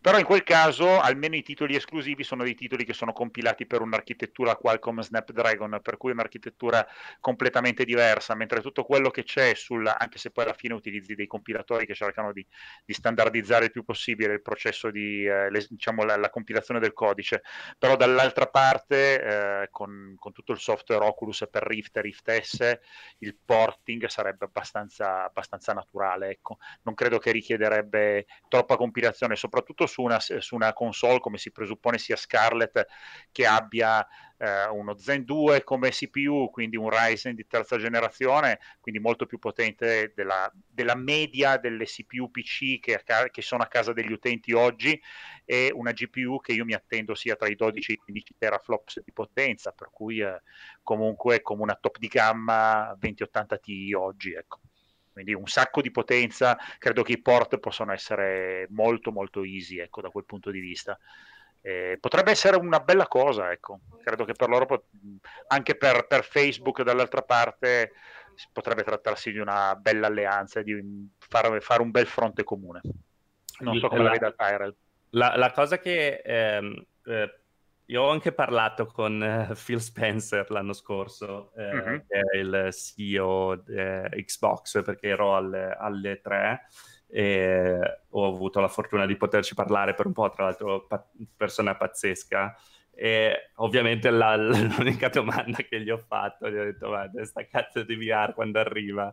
E, e lui mi ha detto, ah, c'è da aspettare ancora un po'. Eh, il fatto è che eh, hanno, mand- hanno, iniziato Windows Mixed Reality un po' in sordina, eh, anche per il fatto che eh, vogliono entrarci, era solo un progetto che doveva praticamente, eh, come me l'hanno spiegato, era eh, noi siamo, vogliamo fare solo HoloLens, vedi che nel mercato arrivano l'Oculus Rift, arrivano il Vive, eh, cosa facciamo, cosa facciamo? Hanno creato un team e gli hanno detto in un anno tu mi devi tirare fuori Windows Mixed Reality e l'hanno fatto. E, è per quello che lo stesso anno poi era arrivato anche il, eh, la cosa di Fallout VR per Xbox One X, eccetera, quando era stato annunciato e tutti erano super contenti, me incluso. E, e poi è ovviamente è andata a scemare, l'abbiamo detto, e, però adesso, poi quando ci ho parlato, eh, dicevano che vogliono, lo vedono in maniera completamente diversa, dove in realtà vedrai più un Quest essere usato come headset per la nuova Xbox piuttosto che un Rift S, perché non vogliono cavi e lo hanno detto praticamente poi dall'inizio, da quando hanno cambiato l'idea sul VR, che eh, un conto è averla vicino a un PC dove puoi avere un cavo, ma nel momento in cui hai una console che deve stare nella living room, quindi nel salotto, il cavo non è più una cosa possibile per loro, non, non è comprensibile. Non, non, dico che sia una buona idea perché il PSVR funziona benissimo anche se è il cavo, eh, ma eh, è come la vedono loro, quindi eh, vogliono fare una cosa wireless e probabilmente per quello che stiamo aspettando un po' troppo per avere qualcosa. Wireless, sai però che ci sono, voglio dire, tutta una serie di complicazioni legate alla trasmissione, al, alla qualità della trasmissione, alle latenze di trasmissione, a tutto quello che serve appunto per avere un'esperienza VR molto fluida. Per quanto durante le dirette quest'anno da i3 eh, io abbia avuto la fortuna di ospitare una persona che fa mh, mm, eh, l'analista eh, nel, settore, nel, settore, tech per, come si chiama la società che era ex Anderson Consulting, adesso come si chiamano? Hanno, hanno avuto un rebranding, però comunque ex Anderson. Ehm, ho un lapsus e quindi mi sfugge il nome, e lui mi raccontava che ha già visto delle demo di eh, VR Cloud. Eh sì, sì, no, esatto. Quindi, col, quindi col 5G. Comunque, sì. comunque, esatto, ho già visto delle demo assolutamente funzionanti di eh, visori come Quest, perché penso che tu ti riferissi a quello, quindi dei team client, chiamiamoli, anche con CPU magari meno potenti di quella del, dell'835 attuale, perché, perché, alla fine comunque devono semplicemente fare visualizzazione, riproduzione, non devono, devono fare una parte di calcolo minimale eh, che non sono altro che dei client per eh, il cloud gaming e quindi per quello che potrebbe essere una sorta di Stadia che, eh, che spara i dati eh, calcolati da, da, un, da, un, da una da una server farm direttamente verso il tuo visore che a quel punto deve avere soltanto una visualizzazione ad alta risoluzione o un sistema di eye tracking, quello lo vedo già un pochettino più complicato con, con un foveated rendering fatto in cloud e tutto il resto, però diciamo che è dei, dei, uno dei possibili scenari che sono abilitati dal, dal 5G, perché il 5G effettivamente ha delle latenze che sono compatibili con questo tipo di scenario. Eh, 5G fatto bene, non il 5G, almeno che abbiamo visto in Italia o durante alcune demo che sono state date, che è un, che è un po' quello che dovrebbe essere il 4G quello quello, per mm. cui... Eh sì, no, no, la, la, passano eh, col 5G sei su frequenze che sono totalmente diverse, quindi eh, riesci, a, riesci, a, farlo. Eh, e tra l'altro con il Quest eh, si riesce già, se è un computer, a fare un po' di eh, streaming e giocare i giochi di SteamVR con il Quest e funziona, se è un buon router, funziona molto bene e abbassa tanto i costi perché hai uno standalone che diventa quasi un ibrido e eh, non suona affatto male. Beh, poi se lo fai, voglio dire, ripeto, se trovi una tecnologia che ti permetta di fare questo tipo di streaming direttamente dal salotto, quindi a prescindere dalla tua connessione, perché adesso tu, tu, tu dove sei basato? Perché è una piccola considerazione questa. Do, dove vivi? New York. New York, New York. ok. E cos'hai un gigabit lì? Come... Sì, sì, gig... sì. Sì, okay. anche, di, anche, di, più, ma non voglio pagare così tanto. ok, vedi, ecco, quindi hai, questo, hai questa connessione. Qui in Italia diciamo che eh, al gigabit ci arrivano veramente pochi eletti e la maggior parte della gente farebbe carte false per avere 100 megabit. Quindi ci sono tutta una serie di problematiche, cioè, c'è, c'è un digital divide importante, ci sono tante cose, tante questioni da affrontare. Cioè anche pensare a un Google Stadia 4K 60 fps, i 35 megabit necessari per tanta gente sono un problema, per cui, eh, però ecco il 5G, se arrivasse un 5G dignitoso potrebbe effettivamente concretizzare tanti di, tanti di, questi, di questi scenari. State Io parlando... volevo aspettare, scusami, una lancia a favore di Vito, perché Vito sta facendo un lavoro pazzesco, io seguo qui su... Uh, la diretta su Twitch andando a cercare tutti i contributi, quindi la gente che dice sta zitto, ma perché in questo momento sta facendo cose importanti, quindi... No, no io imparo, sento parlare di Nessa, bisogna anche capire quando, quando serve stare zitti nella vita, secondo me è importante. Quindi ascolto e imparo. Eh, infatti lo ringraziamo tantissimo per il suo lavoro registico, Vito, ma soprattutto perché ci ospita sul suo canale, quindi rende possibile questa, uh, questa cosa. È un grazie anche a tutti quelli che ostano. Comunque bellissime queste immagini di Apollo 11 VR Experience che ci sta mostrando Vito. Molto molto belle, provatelo, provatelo, è un'app che vale la pena acquistare. È una Bene. bella emozione. Sì, a me è ah. convinto, io sicuramente questa me la provo adesso te la, guarda, te la vivi tutta ed è pazzesco perché se pensi a cosa hanno fatto queste persone e, e lo vivi, quello che fin dal discorso di Kennedy... Eh, Uh, è, è, veramente incredibile. Era il discorso del 62. Ho un brutto rapporto con un'app spaziale perché ho provato quella della stazione orbitante. E c'è il momento in cui sei nel vuoto e ti fa girare su te stesso. Che sono stato veramente male.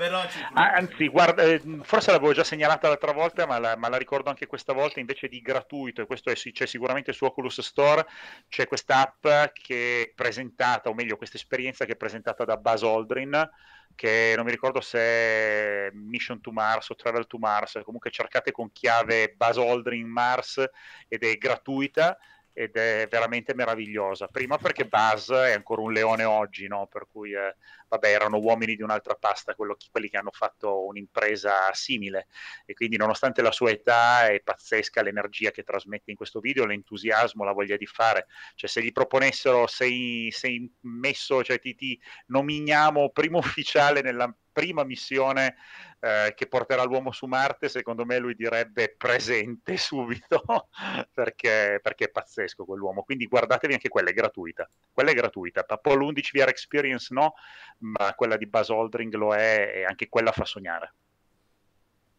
Ho capito. Allora, scusate, mi sono caduto un attimo, mi sono perso un po' il discorso. Secondo me stavate parlando di Stadia e come far passare il segnale sui visori e, um, wireless. Eccolo qui. Ci sparo, eh. Che grande, che grande Buzz Aldrin. Vai, vai, sì, sì, eh, vai. Ah, vai, ok, vai. ok. Bene, eh, io aspetta che non vedo, non vedo, le immagini. Ok, sì, del, della stazione spaziale, perfetto.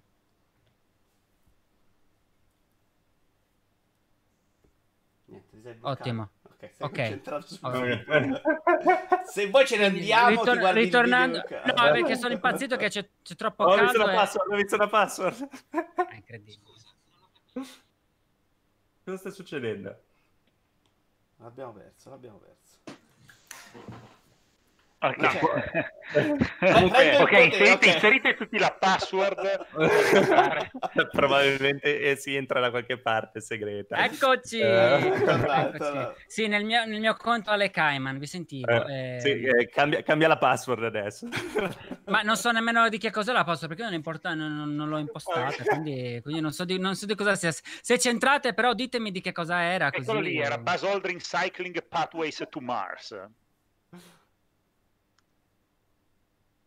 Eccoci. L'abbiamo rotto, è eh? chiaramente rotto Michael. no, no, ci sono, ci, adesso, ci sono Michael, per sempre. No, un, super applauso, un super applauso virtuale perché di tutte le persone che ci stanno seguendo per Michael che che mette un sacco di entusiasmo e anche con qualche difficoltà tecnica comunque sta facendo esatto. ma il fatto è sta che tenendo banco questa sera bravo bravo bravo il fatto è che queste difficoltà non ci possono essere perché eh, ci provo mi setto tutto due ore prima deve funzionare bene e poi ovviamente in live non, non funziona niente eh, vabbè ma Quindi quello è l'effetto quella è la legge di Murphy dovresti saperla da tecnologico. Esatto. Eh, però quando facevi le puntate su XN eh, mi sembra che funzionava tutto perfettamente Roberto. è vero sempre eh, c'erano tante volte mi, mi trovavo a fare il Michael della situazione metterci una pezza, ecco, quando facciamo le cose in diretta, per cui... Esatto. Anche quando, quando, facevamo le dirette dai tri particolarmente, perché finivamo con le connessioni degli appartamenti eh, e la connessione dell'appartamento è una connessione consumer, non è la connessione sì. con banda garantita, e a Los Angeles, diversamente da New York, eh, no, non è così semplice avere a downtown delle connessioni molto veloci.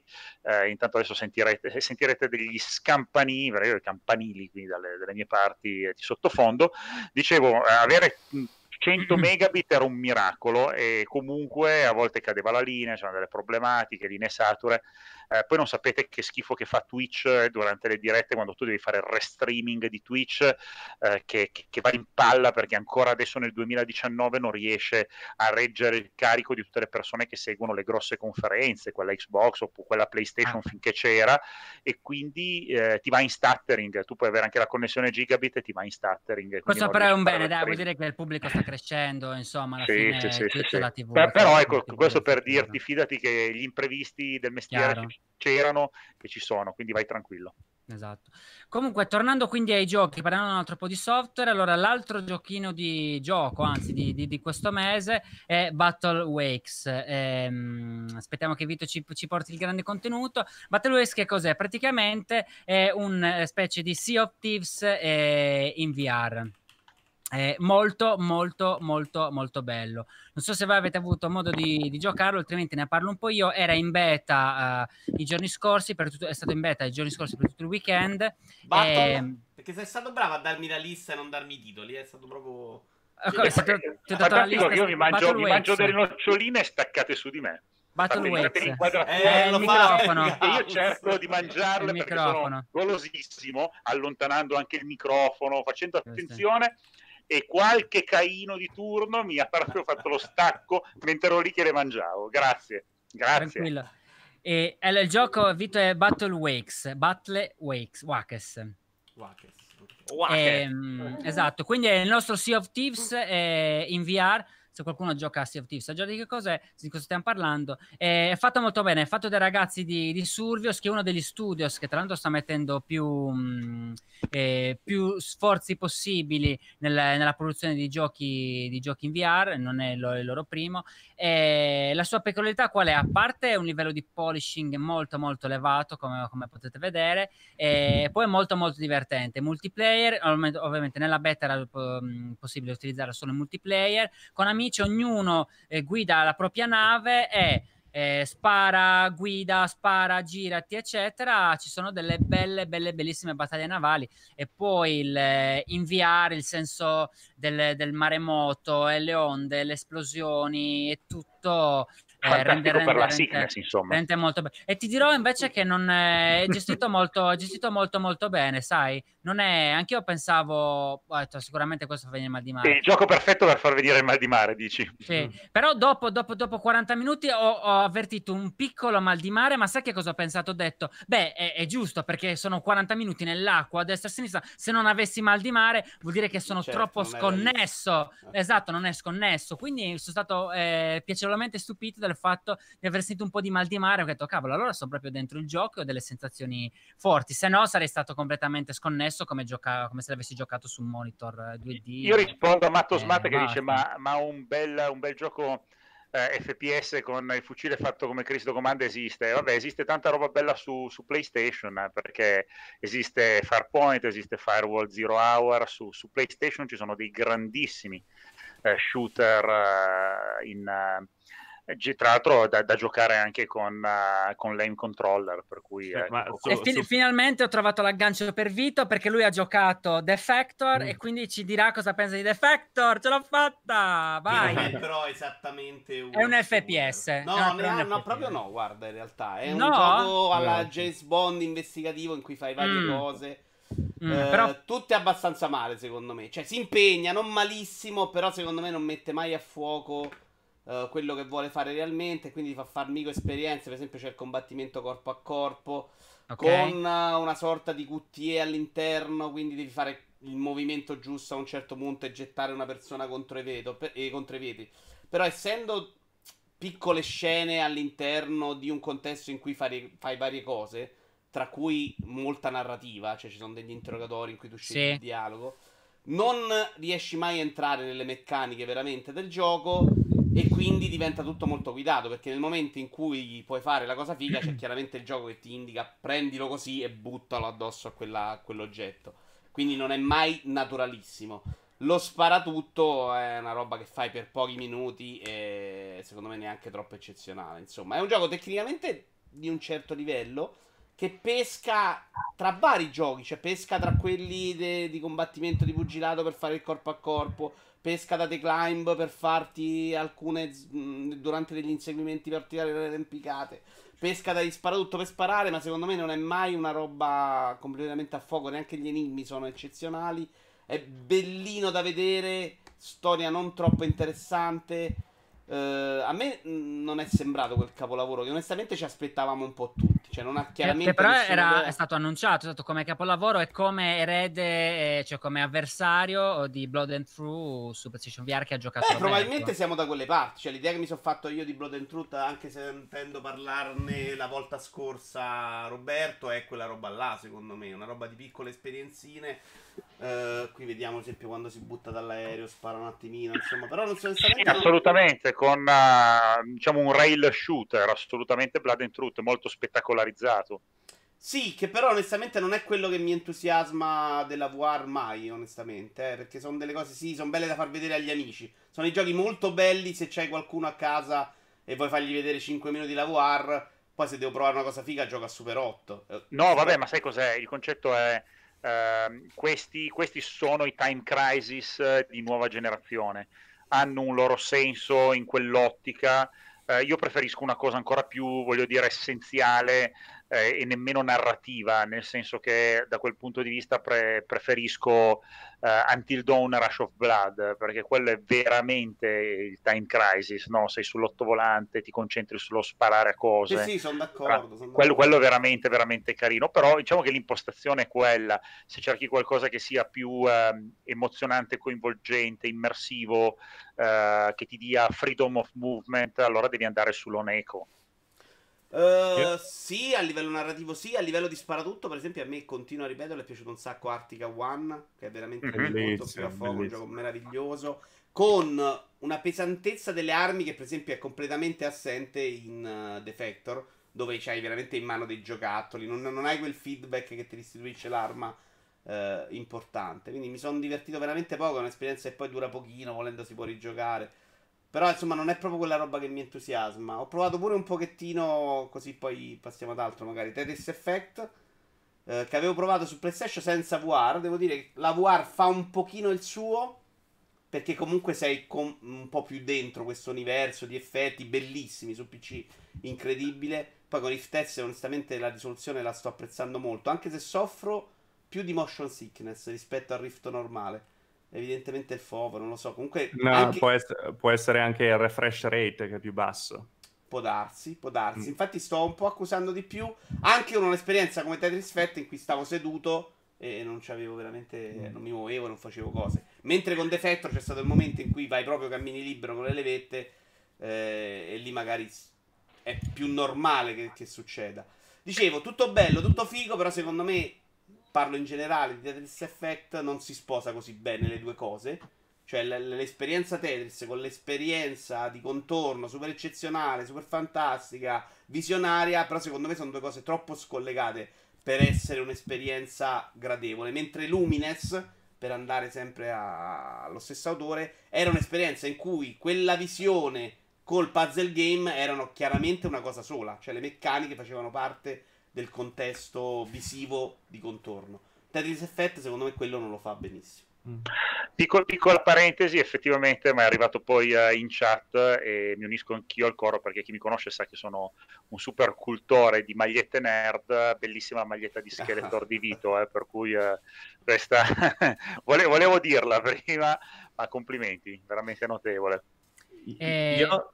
Oh, scusa Michael, vai. No, niente, ma devo dire ehm, che eh, Vito l'ha un po' ucciso appunto The Factor e ci sta se, se, non gli è piaciuto, però non è forse anche il tipo di, di, di giochi che devono, che devono, uscire, perché proprio dire è il tipo di gioco che fai vedere al, al, tuo amico così, è così che però si comunica magari un prodotto, in questo caso la Secondo me sai con... che no, io mi rifaccio ah, anche esatto, a Jason infatti, Rubin, infatti che invece diceva, diceva devono uscire più Beat Saber devono uscire più Super 8 War. Cioè, si stupiva che dopo 8 anni non fosse uscita tanta di quella roba, magari semplice come idea, ma che ti fanno muovere nella War. Più che queste esperienze che sono chiaramente un rifarsi ai videogiochi tradizionali dove c'hai un po' più di sofferenza, una grafica peggiore, eh, è tutto più abbreviato perché è accorciato e quindi non riesci a, a, pareggiare il livello. No, io prendo Defector, lo metto contro un Splinter Cell, vogliamo dire, e chiaramente prende gli schiaffi, no? Perché poi una missione, quella che stiamo vedendo adesso,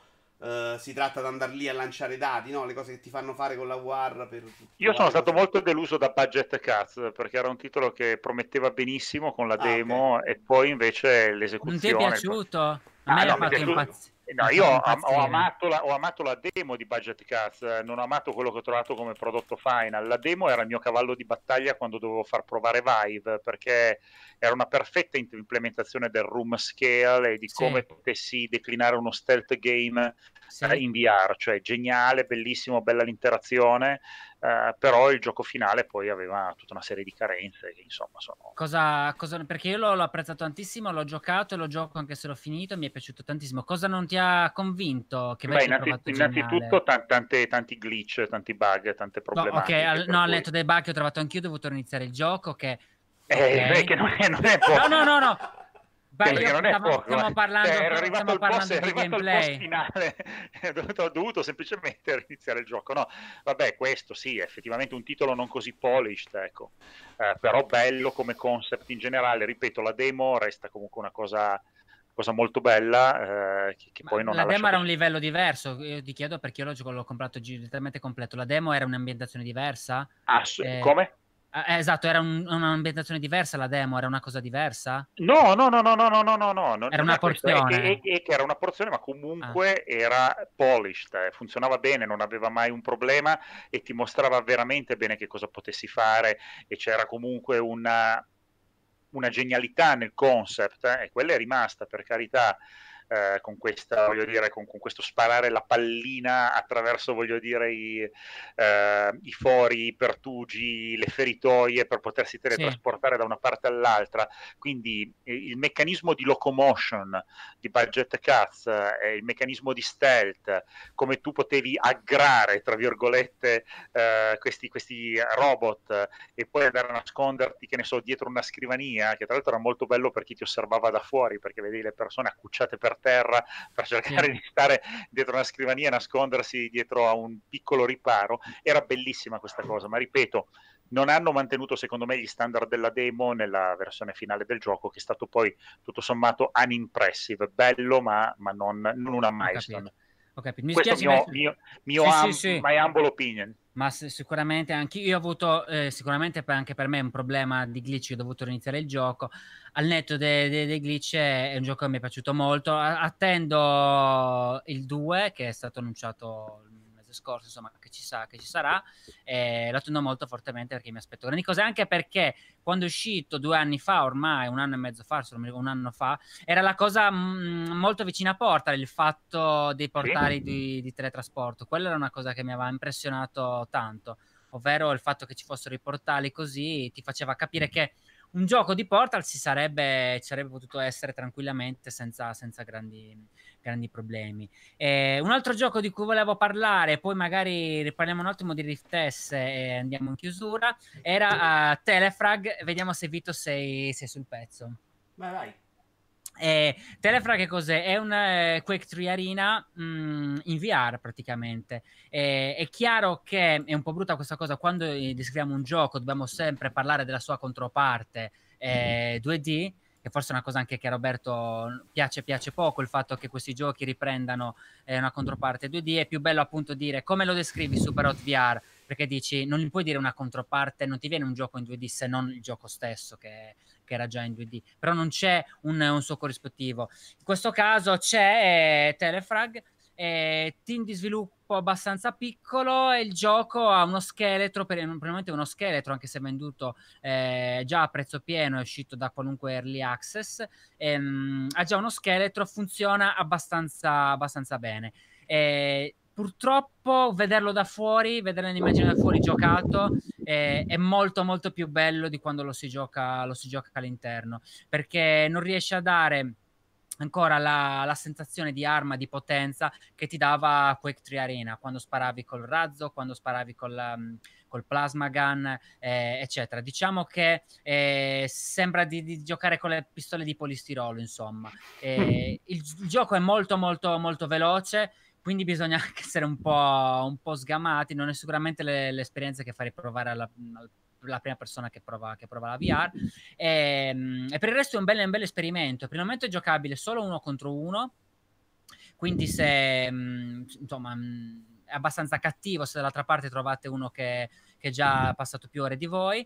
E, e per il resto è un gioco su cui si potrebbe investire del tempo e speriamo che anche gli sviluppatori riescano a racimolare insomma anche il budget eh, che vedo adesso stanno più cercando di fare il fondo per poter introdurre una modalità C'è team deathmatch. eh, e ho visto che hai preso un video un po' sfortunato. Stavo fermo al menu ok vai. Eh, eh, esatto, questo, questo qua è quello di cui parlavo. Molto veloce, da fuori a vederlo è molto molto molto bello. Ci sono i dash ehm, e cercare di... E poi ci sono i, i portali perché il, i livelli sono un po' upside down, cioè si può, si può, mm, si può sparare sul tetto e quindi si gioca sul, sul tetto ovviamente al rovescio. Ehm, fatto molto molto bene. Se non l'avete provato, secondo me una, una, una opportunità gliela dovreste, gliela dovreste dare. Nessuno ha menzionato Vader Immortal, che tra l'altro è uscito anche su, uh, su Rift S, Rift, Rift S ed è una grandissima, grandissima experience. Io l'ho giocato tutto su Quest, uh, credo che comunque chi di voi l'ha provato possa convenire con me, ma è una bellissima esperienza per un appassionato di, di guerre stellari, insomma, per chi ama Star Wars è un'esperienza che quando ti trovi al cospetto parte tutto quello che fai adesso lì, questa, questa, è la prima parte, quella che vediamo in queste immagini è la parte in cui siamo sull'astronave prima di essere intercettati dallo Star Destroyer ed essere dopo un salto nell'iperspazio ci viene intimato di arrenderci e di salire a bordo, ma quando ti trovi al cospetto di Darth Vader è pazzesco, quella parte è veramente pazzesca, cioè, a parte lui è un carisma come personaggio incredibile, ma, ma, la vivi, la vivi proprio, cioè vivi proprio il terrore di trovarti di fronte a una figura così autoritaria, ma che... Mh, io... trascende carisma, ma, ma, potenza incute timore proprio. Cioè, io, io me l'aspettavo un po' più alto, però, Roberto. Anch'io, anch'io. Vedi? È alto. È eh, alto. Però me l'aspettavo un po' più alto. Eh, dipende quanto, quanto, sei alto tu, credo. Comunque. Ah, eh, non lo so, io sono un 85, per me era bassino, ho detto porca miseria. Sì, sì. Ragazzi, io credo che fosse un problema di calibrazione allora del visore. Perché no, no, per, me, terra. per me era enorme. Ah, okay. Per me era, eno- era, enorme rispetto alla mia altezza, per cui eh, l'ho trovato proprio lì al cospetto di quest'essere. Ho detto che cavolo. Cioè, Quindi una... per te era un 2 metri e mezzo, sì, un 2 metri e mezzo, un 2 metri e 5? No, di più, di più. Di più, bello, eh, io quello mi aspettavo quello io. Aspettavo... Io anch'io l'ho trovato però no, non così alto, forse allora non so, forse il quest che per cui è pensato avevano Dove, dove l'hai giocato, Roberto? Su Quest. Su Quest. Quest. Io l'ho giocato su Quest e l'ho trovato, l'ho trovato alto, proprio questa figura impressionante. Vito? Cioè... No, no, io su Rift S a me non ha fatto questa impressione lui. Tutta l'esperienza. Sì, sì. No, no, certo, certo, certo. Che ho sì, definito invece un'esperienza probabilmente da Luna Park, cioè una di quelle robe in cui vai eh, nel parco e c'è l'esperienza per lì di Star Wars e ti vedi una roba fighissima. Perché sì, però me... fatto bene. Esatto, fatto... indovinatissima, no? In senso positivo, cioè una di quelle robe 3D con i soldi dietro, insomma, le robe grandi con la nave, perché veramente è pensato veramente... Eh, dai, no, non, so, non so se avete giocato a, avete provato The Void, non so se c'è in Italia in realtà. Eh, The Void è, è un'esperienza, um, sono varie esperienze che fanno in giro, è un arcade e un'esperienza di, avevano un'esperienza di Star Wars già ed è ambientato nella stessa zona, quindi è praticamente la stessa esperienza.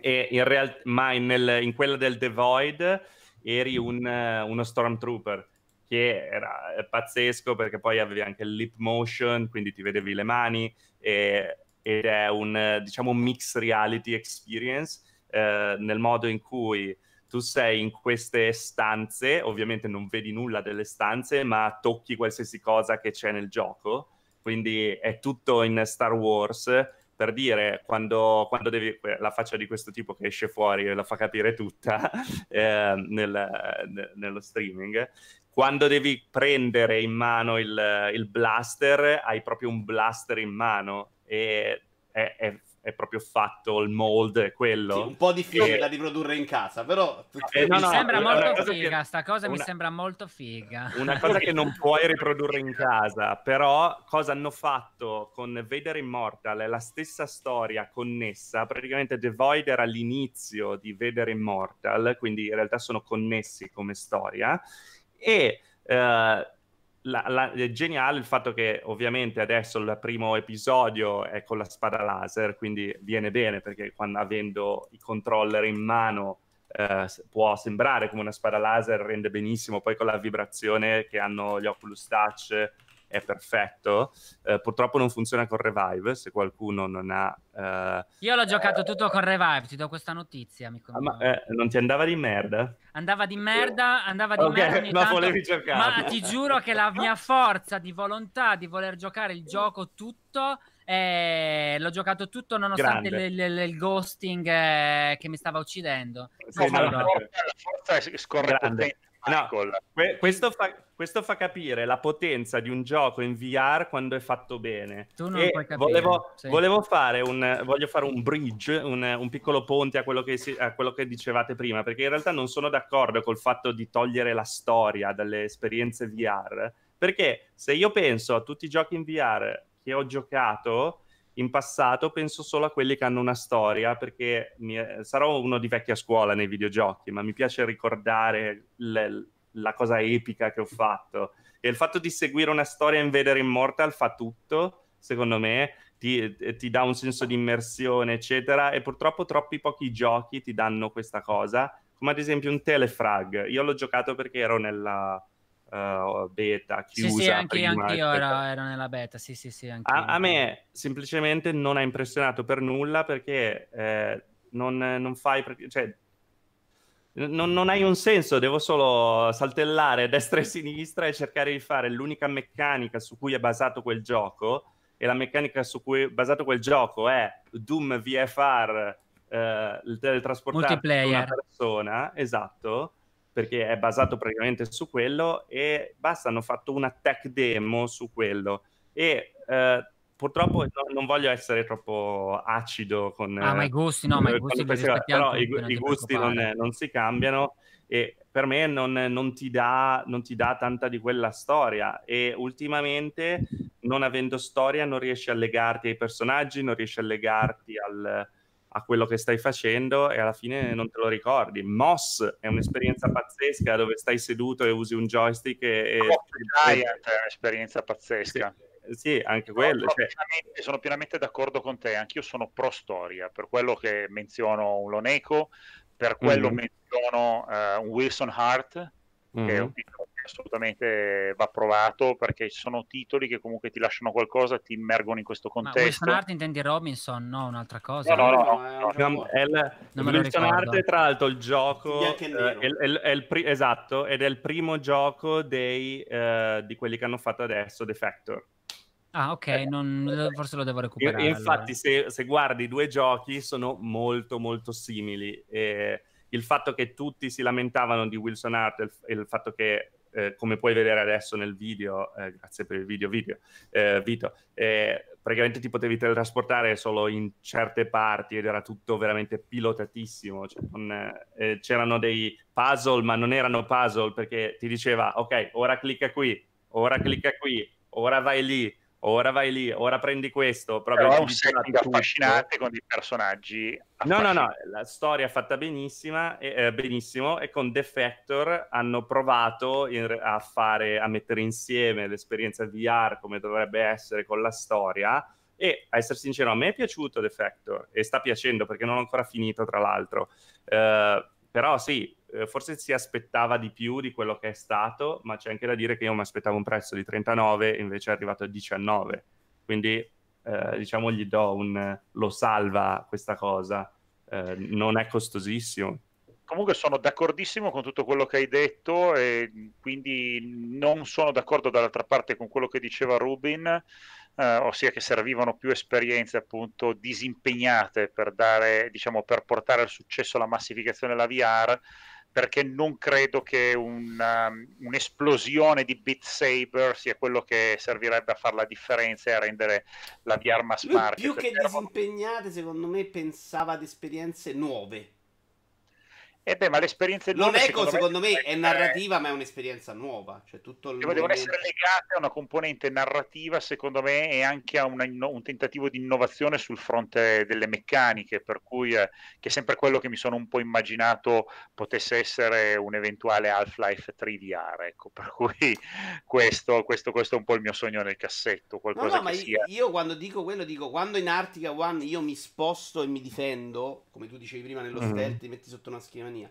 Per me quella è una meccanica nuova, non sto dicendo no alla storia, sto dicendo che deve esserci quello, è quello che ti stupisce. Se tu fai in Defector invece mi fai sparare e sto solo con un caschetto, mi prendo la grafica peggiore, mi prendo i problemi di motion sickness per fare nulla di particolare che sparare allora, quello, corridoio. Quello, quello, è corretto, allora quello è corretto, ma infatti per me il roller coaster VR alla Rush of Blood sta bene, nel senso che è un passatempo divertente, ma non è la killer app per la VR, su quello siamo d'accordo. E giocava secondo me molto meglio, però anche con delle scelte visive che comunque ti, ti davano un po' di effetto wow.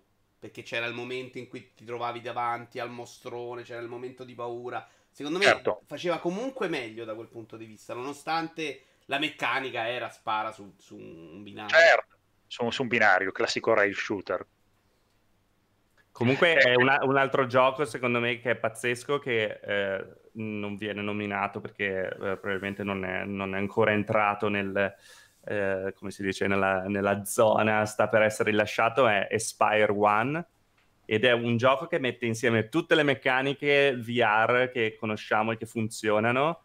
Ed è, è pazzesco. Io l'ho provato a, a, all'E3 e che avevo un appuntamento con loro.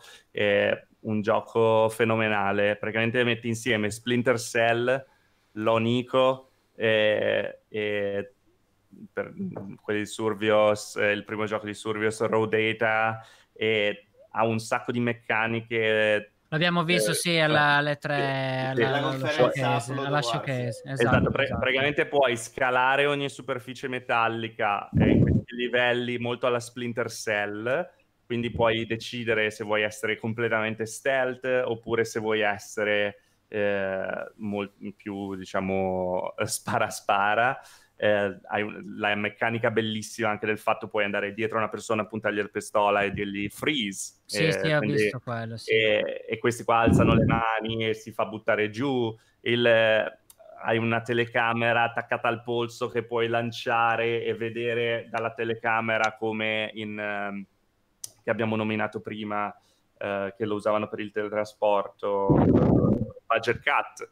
E ha un sacco di meccaniche insieme ed è un gioco che a me ha affascinato tantissimo e non vedo l'ora che esca e secondo me sarà un best buy di sicuro per, per il VR. Va bene, va bene. Io volevo dire una cosa e poi leggere anche una domanda. Eh, no, per quanto riguarda la storia oppure il gioco, il gioco in sé basta, anch'io sono più per quanto sono appassionato di storia, quando trovo un bel gioco con una storia mi affeziono tanto, però nella VR io cerco molto più fortemente la meccanica. Io penso che vorrei vedere molte più touch demo. Infatti, chiedo, chiedo molto spesso, insomma, quando vedo anche con altri giocatori, eh, quali touch demo si possono provare dove ci sono le meccaniche più interessanti, più innovative, che poi magari possono essere inserite e farci un gioco, un gioco intero completo.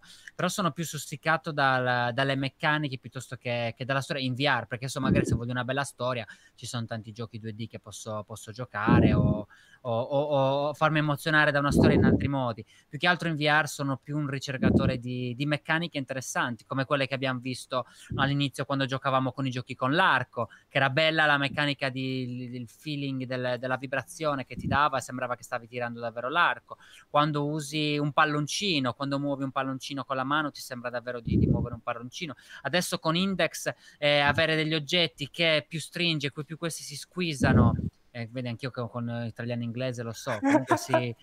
Sei contagiato. Eh, esatto, ehm, fanno squeeze, quindi non, eh, adesso non mi viene.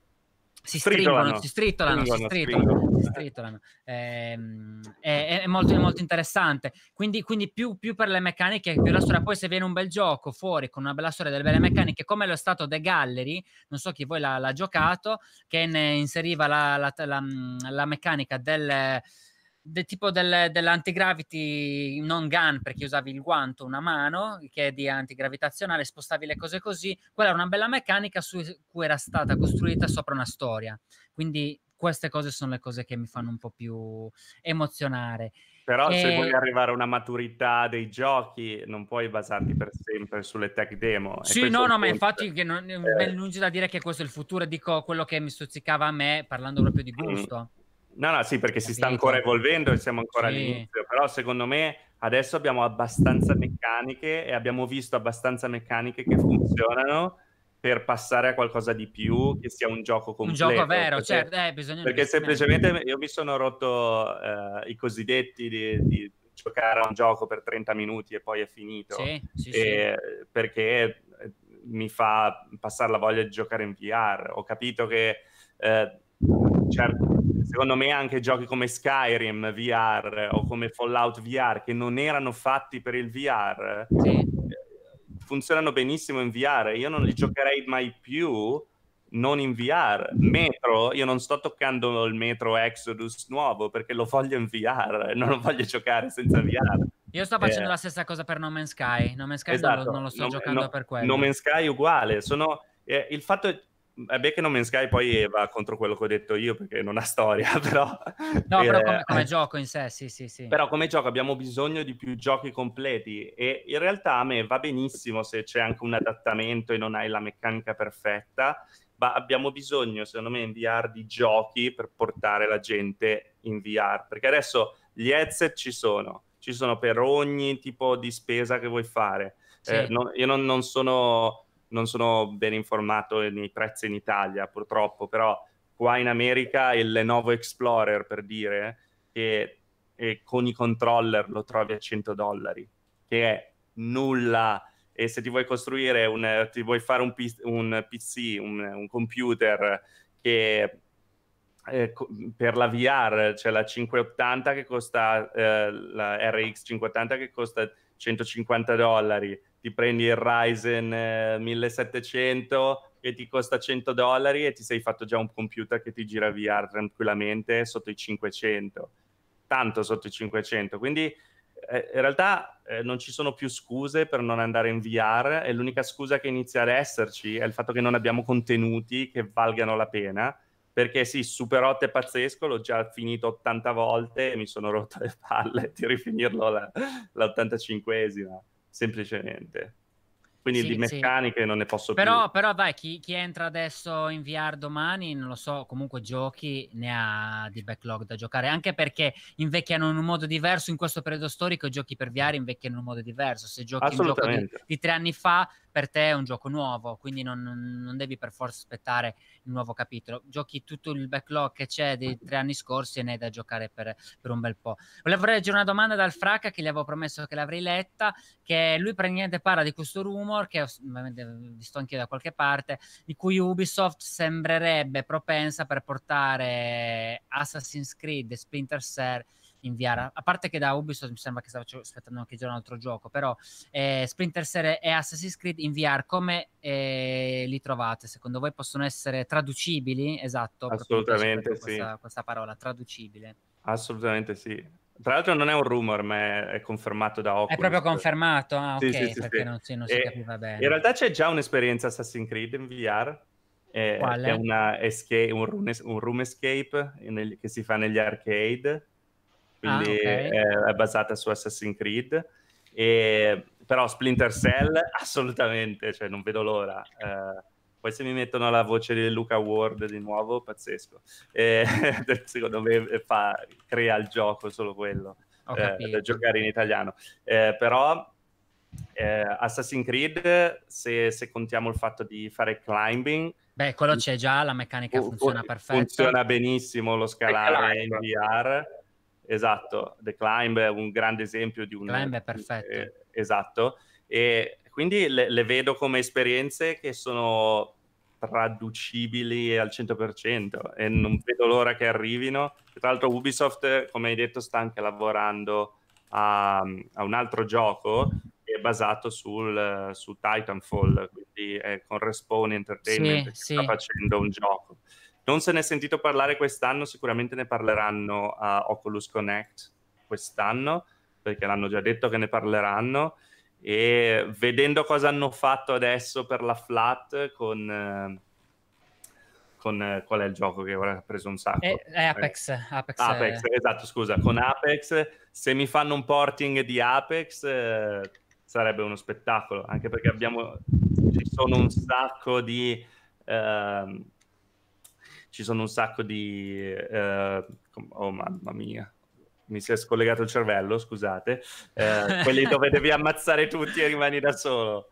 Non so di cosa parli. Ah, Battle Royale. Battle Royale, Royale grazie. sono... Come non sai cosa si parla? Tutti i giochi con Battle Royale. No, sì, non, non avevo capito. Sì, sì, non avevo capito di cosa... Sì, sì, vai, vai. Eh, il Battle Royale funziona benissimo in VR perché poi te, quando sei l'ultimo ti viene proprio un, eh, un batticuore pazzesco eh, perché sei molto più immerso, ti guardi da tutte le parti, eccetera quindi secondo me sarebbe eh, perfetto anche un, gio- un, gioco come Apex eh, tradotto in VR, sarebbe la perfezione.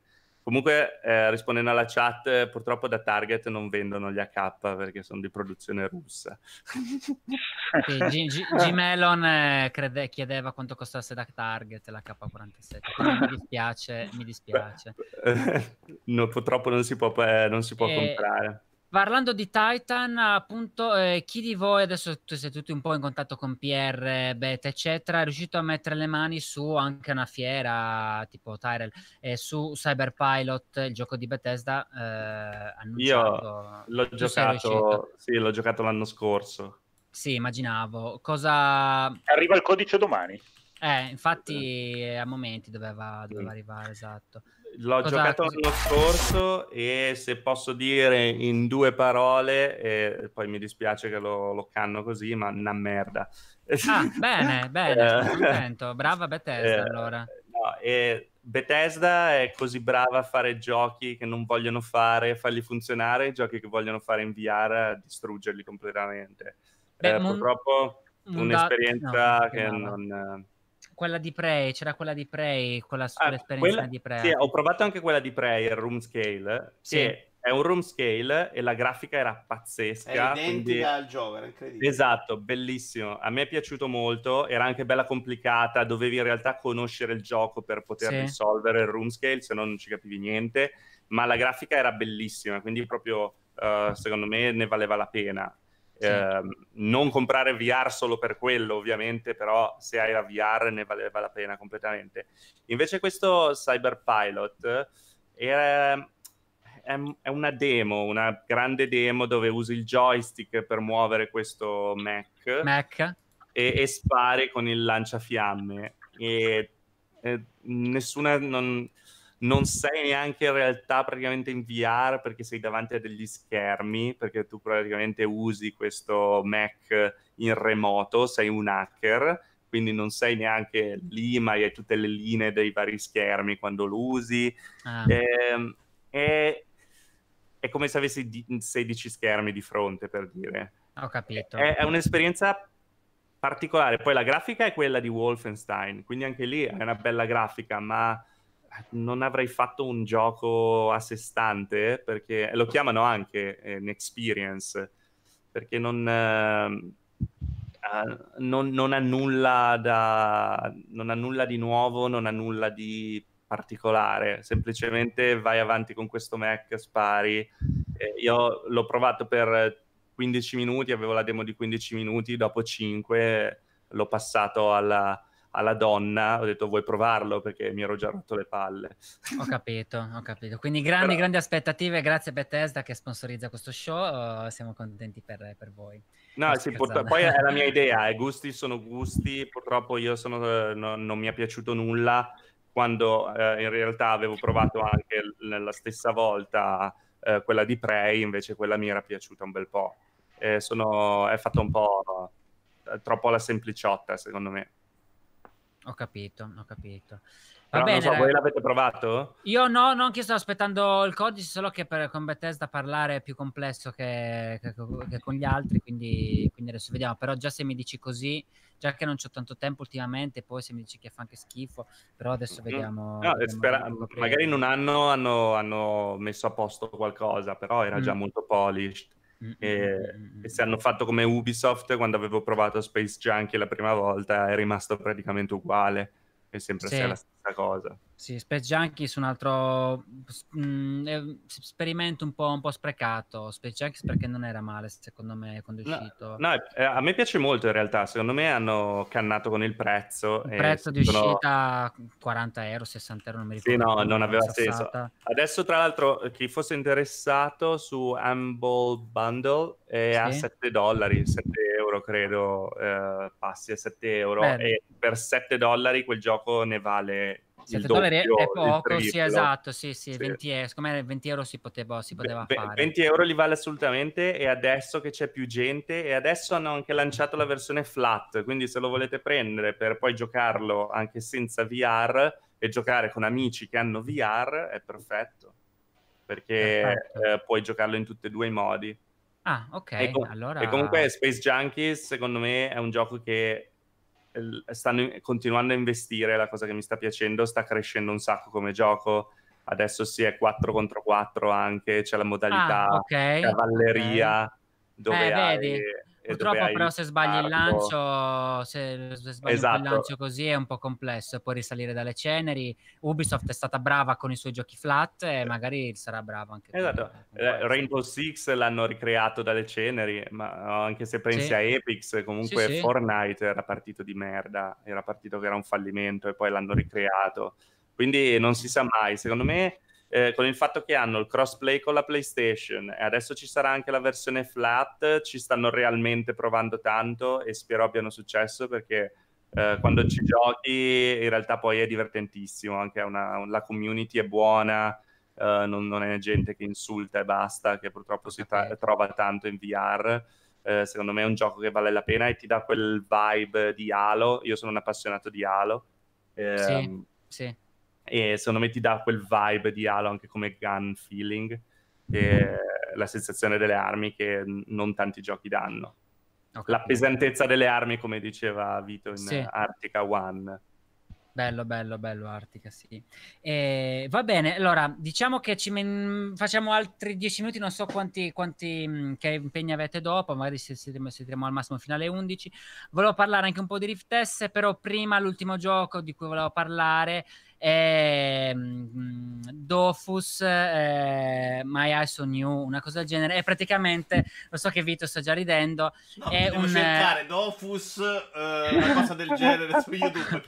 allora, te lo dico su, scusami, è Focus, scusami, è Focus on You. Scusate ragazzi, ma questa cosa è incredibile. È Focus on You, che è un simulatore di fidanzata. E quindi adesso, raga, iniziamo. Eh. Cioè, ah, Focus pa- on You, ok. okay. Adesso inizia, inizia la puntata. Eh, Focus on You è fatta dai ragazzi, dal stesso team che ha fatto Rogan, inizio, che è uscito all'inizio del mese. Non so se avete se lo conoscete, Rogan è praticamente quello mh, mm, stealth che doveva ricalcare un po' Tiff, è stato un po' però mezzo, mezzo cannato com- com- come gioco. E lo stesso team, evidentemente, adesso abbiamo capito perché ha cannato Rogan, perché... Mh, ha investito tutti i suoi soldi e energie per fare questo, per fare questo gioco.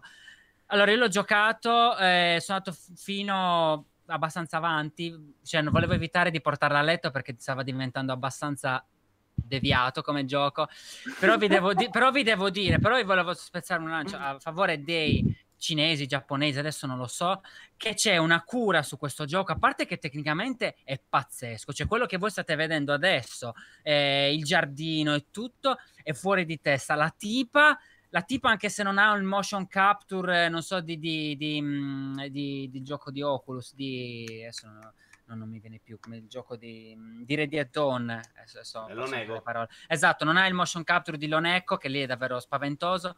Lei è animata davvero, davvero bene. Eh, le interazioni, la storia, eh, i dialoghi multipli per per chiederle di andare in un posto piuttosto che in altro, di come vestirsi e tutto è, è tanto spaventevole, tanto quanto cioè, stupefacente. E quindi, ragazzi, non lo so, se vi trovate da soli, non fatelo perché è più deprimente. Però, se, se invece avete la ragazza, quindi no, se invece avete la ragazza, perché non voglio essere eh, farvi suicidare tutti, eh, se avete la ragazza, quindi cioè non, non siete le, labili come, eh, come, umore, allora provatelo e comunque vi stupirete su come certi giochi, certe esperienze, il fatto di stringere il mignolo a lei, stringerle la mano e sentire il suo battito del cuore, e, ragazzi, è fatto davvero, davvero bene. Lo sappiamo e... che non hai sentito il battito del cuore dalla mano. lo so, eh, lo, so lo so, ma ve lo, ve lo dico super apertamente. Allora, io l'ho ucciso, questo gioco non lo dovevo neanche installare perché eh, i ragazzi ce l'hanno gentilmente fornito, questo insieme a Rogan, per recensirlo, per provarlo, approfondirlo e parlarne. Io gli ho dato meno di 20 centesimi, mi davo, invece eh, allora Maragno mi fa molto ridere, se avete la ragazza mollatela. No, se avete la ragazza provatelo, poi deciderete se mollarla, però fatelo solo se avete già la ragazza, esatto. Perché se no vi, cioè no, finisce davvero che se siete molto ehm, suscettibili, finite davvero che poi rimanete dentro il gioco con lei perché poi c'è tutta una side quest di fare le foto con questa reflex e quindi entrare proprio nel room scale dentro dentro la stanza e fare le foto da diverse prospettive che escono molto molto bene eh, che davvero ti, ti, intrattiene, ti intrattiene. Ho fatto una sessione, una sessione lunghissima, è stato molto complesso. Unica cosa, unica cosa che devo dire si è che non ce l'è... sei innamorato però. Eh. Esatto, esatto. Eh, oh, raga, è così, è così. È. Cioè, la, la voce eh, rotta. Esatto. Be- bella questa scena qua col Mac nella, nella stanza, nella class room, è molto bella. L'unica cosa che devo dire un po' male è che manca l'effetto bokeh nella, nella, nella mirror, nella reflex che ha quello un po' ti fa ritornare alla realtà. Se ci fosse stato un bel effetto dove tu muovevi il focus eh, uscivano delle foto un po' più artistiche, è bello. Io gli ho fatto un, una, una, foto introspettiva attraverso la macchina del caffè tra le tazzine mentre lei che beveva, una cosa fuori di testa, cioè vabbè, basta. E, ehm, Dalla chat sembri un uomo rotto che parla della sua ex. Eh...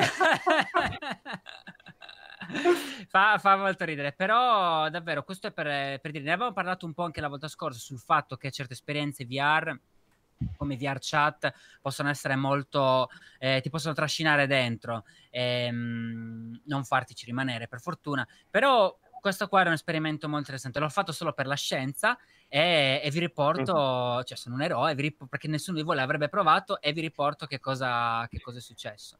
Poi lei si mette il costume, ma cioè, non, si può, non si può parlare, quindi, eh, però bravi, però bravi, questo ti fa capire che se c'è un investimento sensato, un team appassionato di quello che sta facendo, perché chiaramente Rogan, il gioco che era mezzo stealth, non erano appassionati, di questo invece sono appassionati, eh, possono uscire dei, dei bei titoli. Poi tecnicamente è super polished, secondo me è, è il gioco uno dei più polished che, che abbia mai visto, texture pulitissime.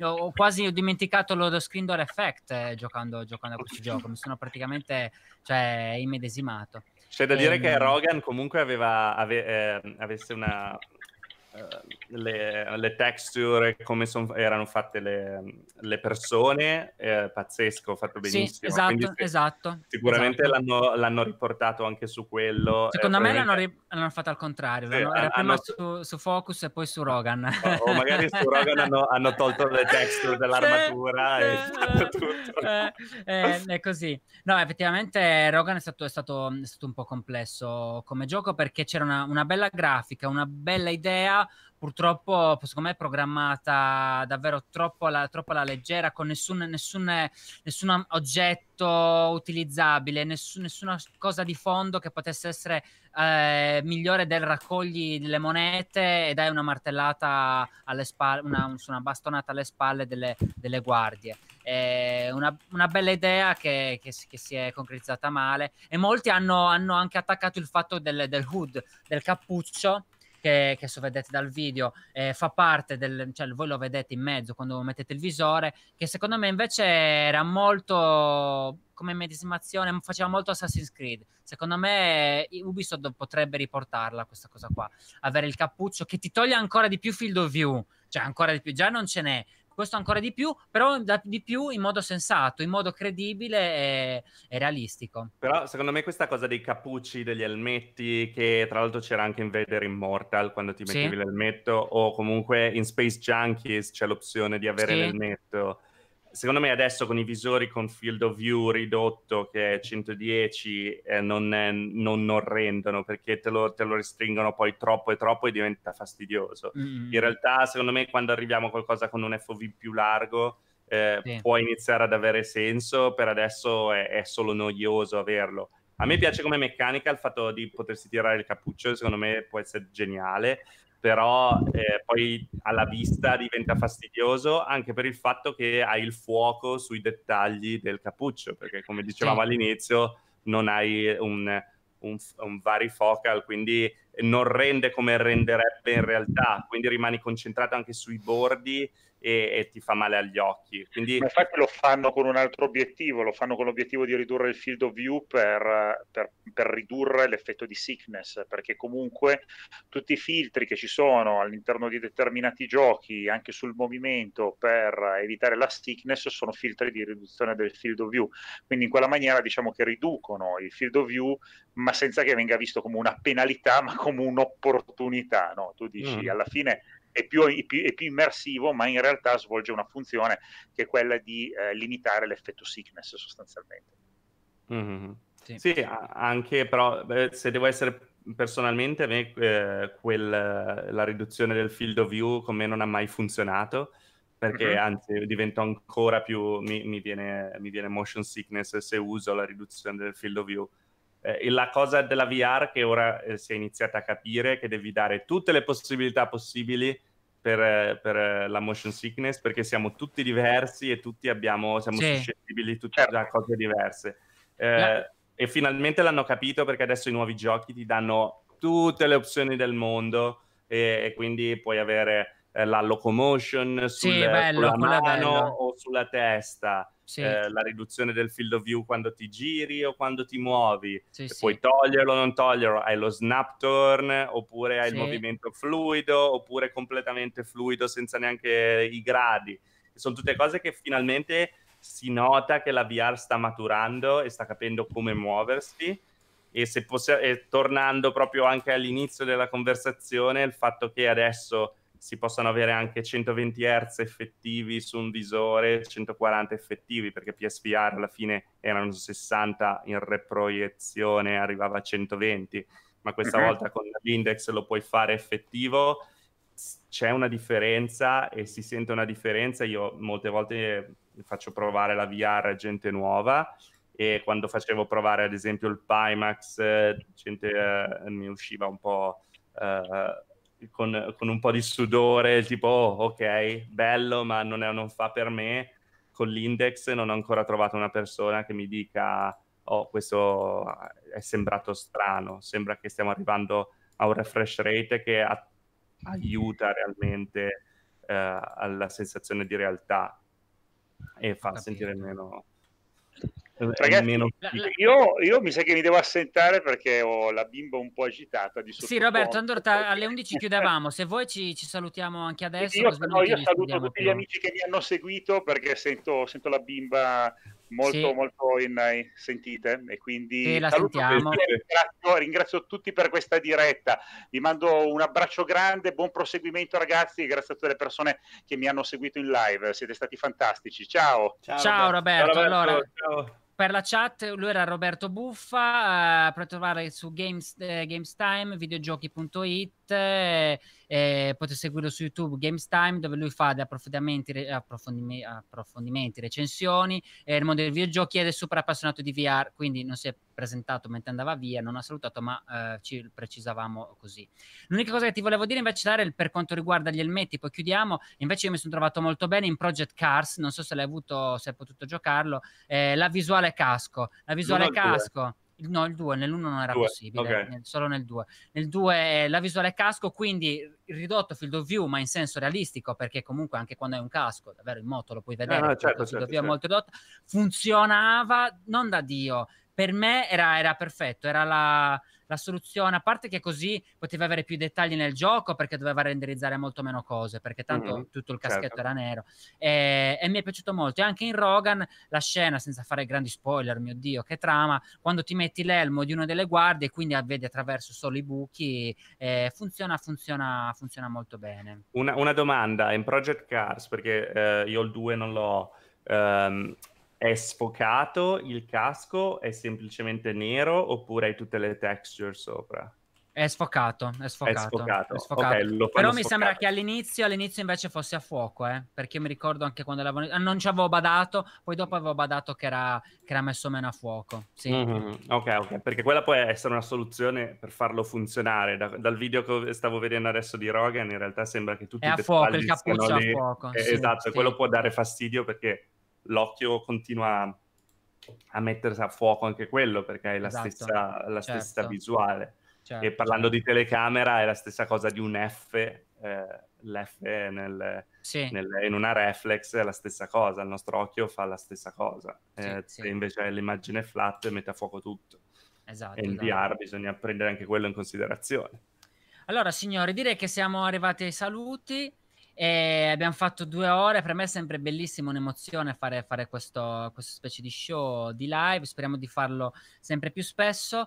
E, mh, ti ringrazio Tyrell per essere stato con noi, ricordiamo Tyrell, eh, youtuber, content creator, appassionato di VR internazionale, se masticate un po' l'inglese dovete assolutamente cercarlo su YouTube, Tyrell Hood, eh, senza S eh, per approfondimenti, eh, particolarità, i nuovi visori, tipo se volete sapere qualcosa sul, sul reverb, eh, eccetera, eccetera. Sicuramente è il canale giusto, però dovete masticare un po' di inglese perché l'unica parola in italiano che sentirete nei suoi video è ciao alla fine.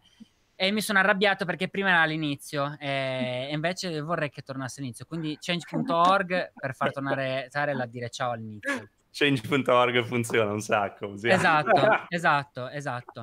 E, ehm, ringraziamo per una volta anche Vito che mi dispiace non abbia avuto troppo spazio per intervenire ma ha gestito tutta la ma regia figurati. ha gestito la, la, regia ha moderato la chat e quindi tanta tanta pazienza anche per lui e vi saluto anch'io quindi e vi do appuntamento secondo me ve lo dico già adesso per chi ci vuole essere al eh, primi di settembre primi di settembre perché? Perché eh, io sarò alla Gamescom eh, a provare un sacco di esperienze VR interessantissime. Tyrell, tu ci sarai alla Gamescom? No, non ce la faccio. No, mi dispiace perché ricordiamo che arrivi da che vivi in America, quindi per lui adesso è mattina e inizia la sua giornata lavorativa. Noi ce ne andiamo a letto. Ma no, lo, eh, lo ringraziamo è, anche è, per sera ormai, abbiamo parlato eh. troppo. ok. e, eh, quindi ci, quindi ci, vediamo sicuramente dopo i, i, primi di settembre per parlare della Gamescom e tutte le esperienze bellissime che ci sono state. Sicuramente ci sarà anche Roberto Buffa uh, alla Gamescom e parleremo di Cyberpilot e di altri giochi che usciranno durante eh, l'estate. Ricordo uh, Tyrell Woods su YouTube per seguirlo, Vito Juvara se siete qua sapete benissimo dove trovarlo, Twitch e, e, e YouTube. J Shodan VR invece su Instagram, se vi piacciono, se vi piace vedere dei contenuti giornalieri sulla VR su tutti i tipi di giochi e non vi fate troppe, troppe mh, problemi sul, sul, sulla lunghezza dei contenuti di un minuto, dove comprimiamo tutto in un minuto. E per il resto ringrazio anche VR Italia che eh, se sono riuscito a contattare Tyrell è stato anche grazie a Veritalia perché se no non ci saremmo mai conosciuti. Quindi se un po' di autopromozione se siete appassionati di VR volete scambiare quattro chiacchiere con appassionati volete giocare anche con Tyrell che qualche volta è presente su Discord eh, cercate vritalia.org sia il sito che YouTube che eh, da lì poi anche il link di Discord per trovarvi in una community bellissima e super amorevole eh, eh, per parlare solo di, di VR eh, ci siamo tutti, Vito? Ok? Sei pronto? Perfetto, vai. Allora, ciao a tutti, grazie, buonanotte, vi voglio bene. Ciao ciao, ciao ciao. Ciao.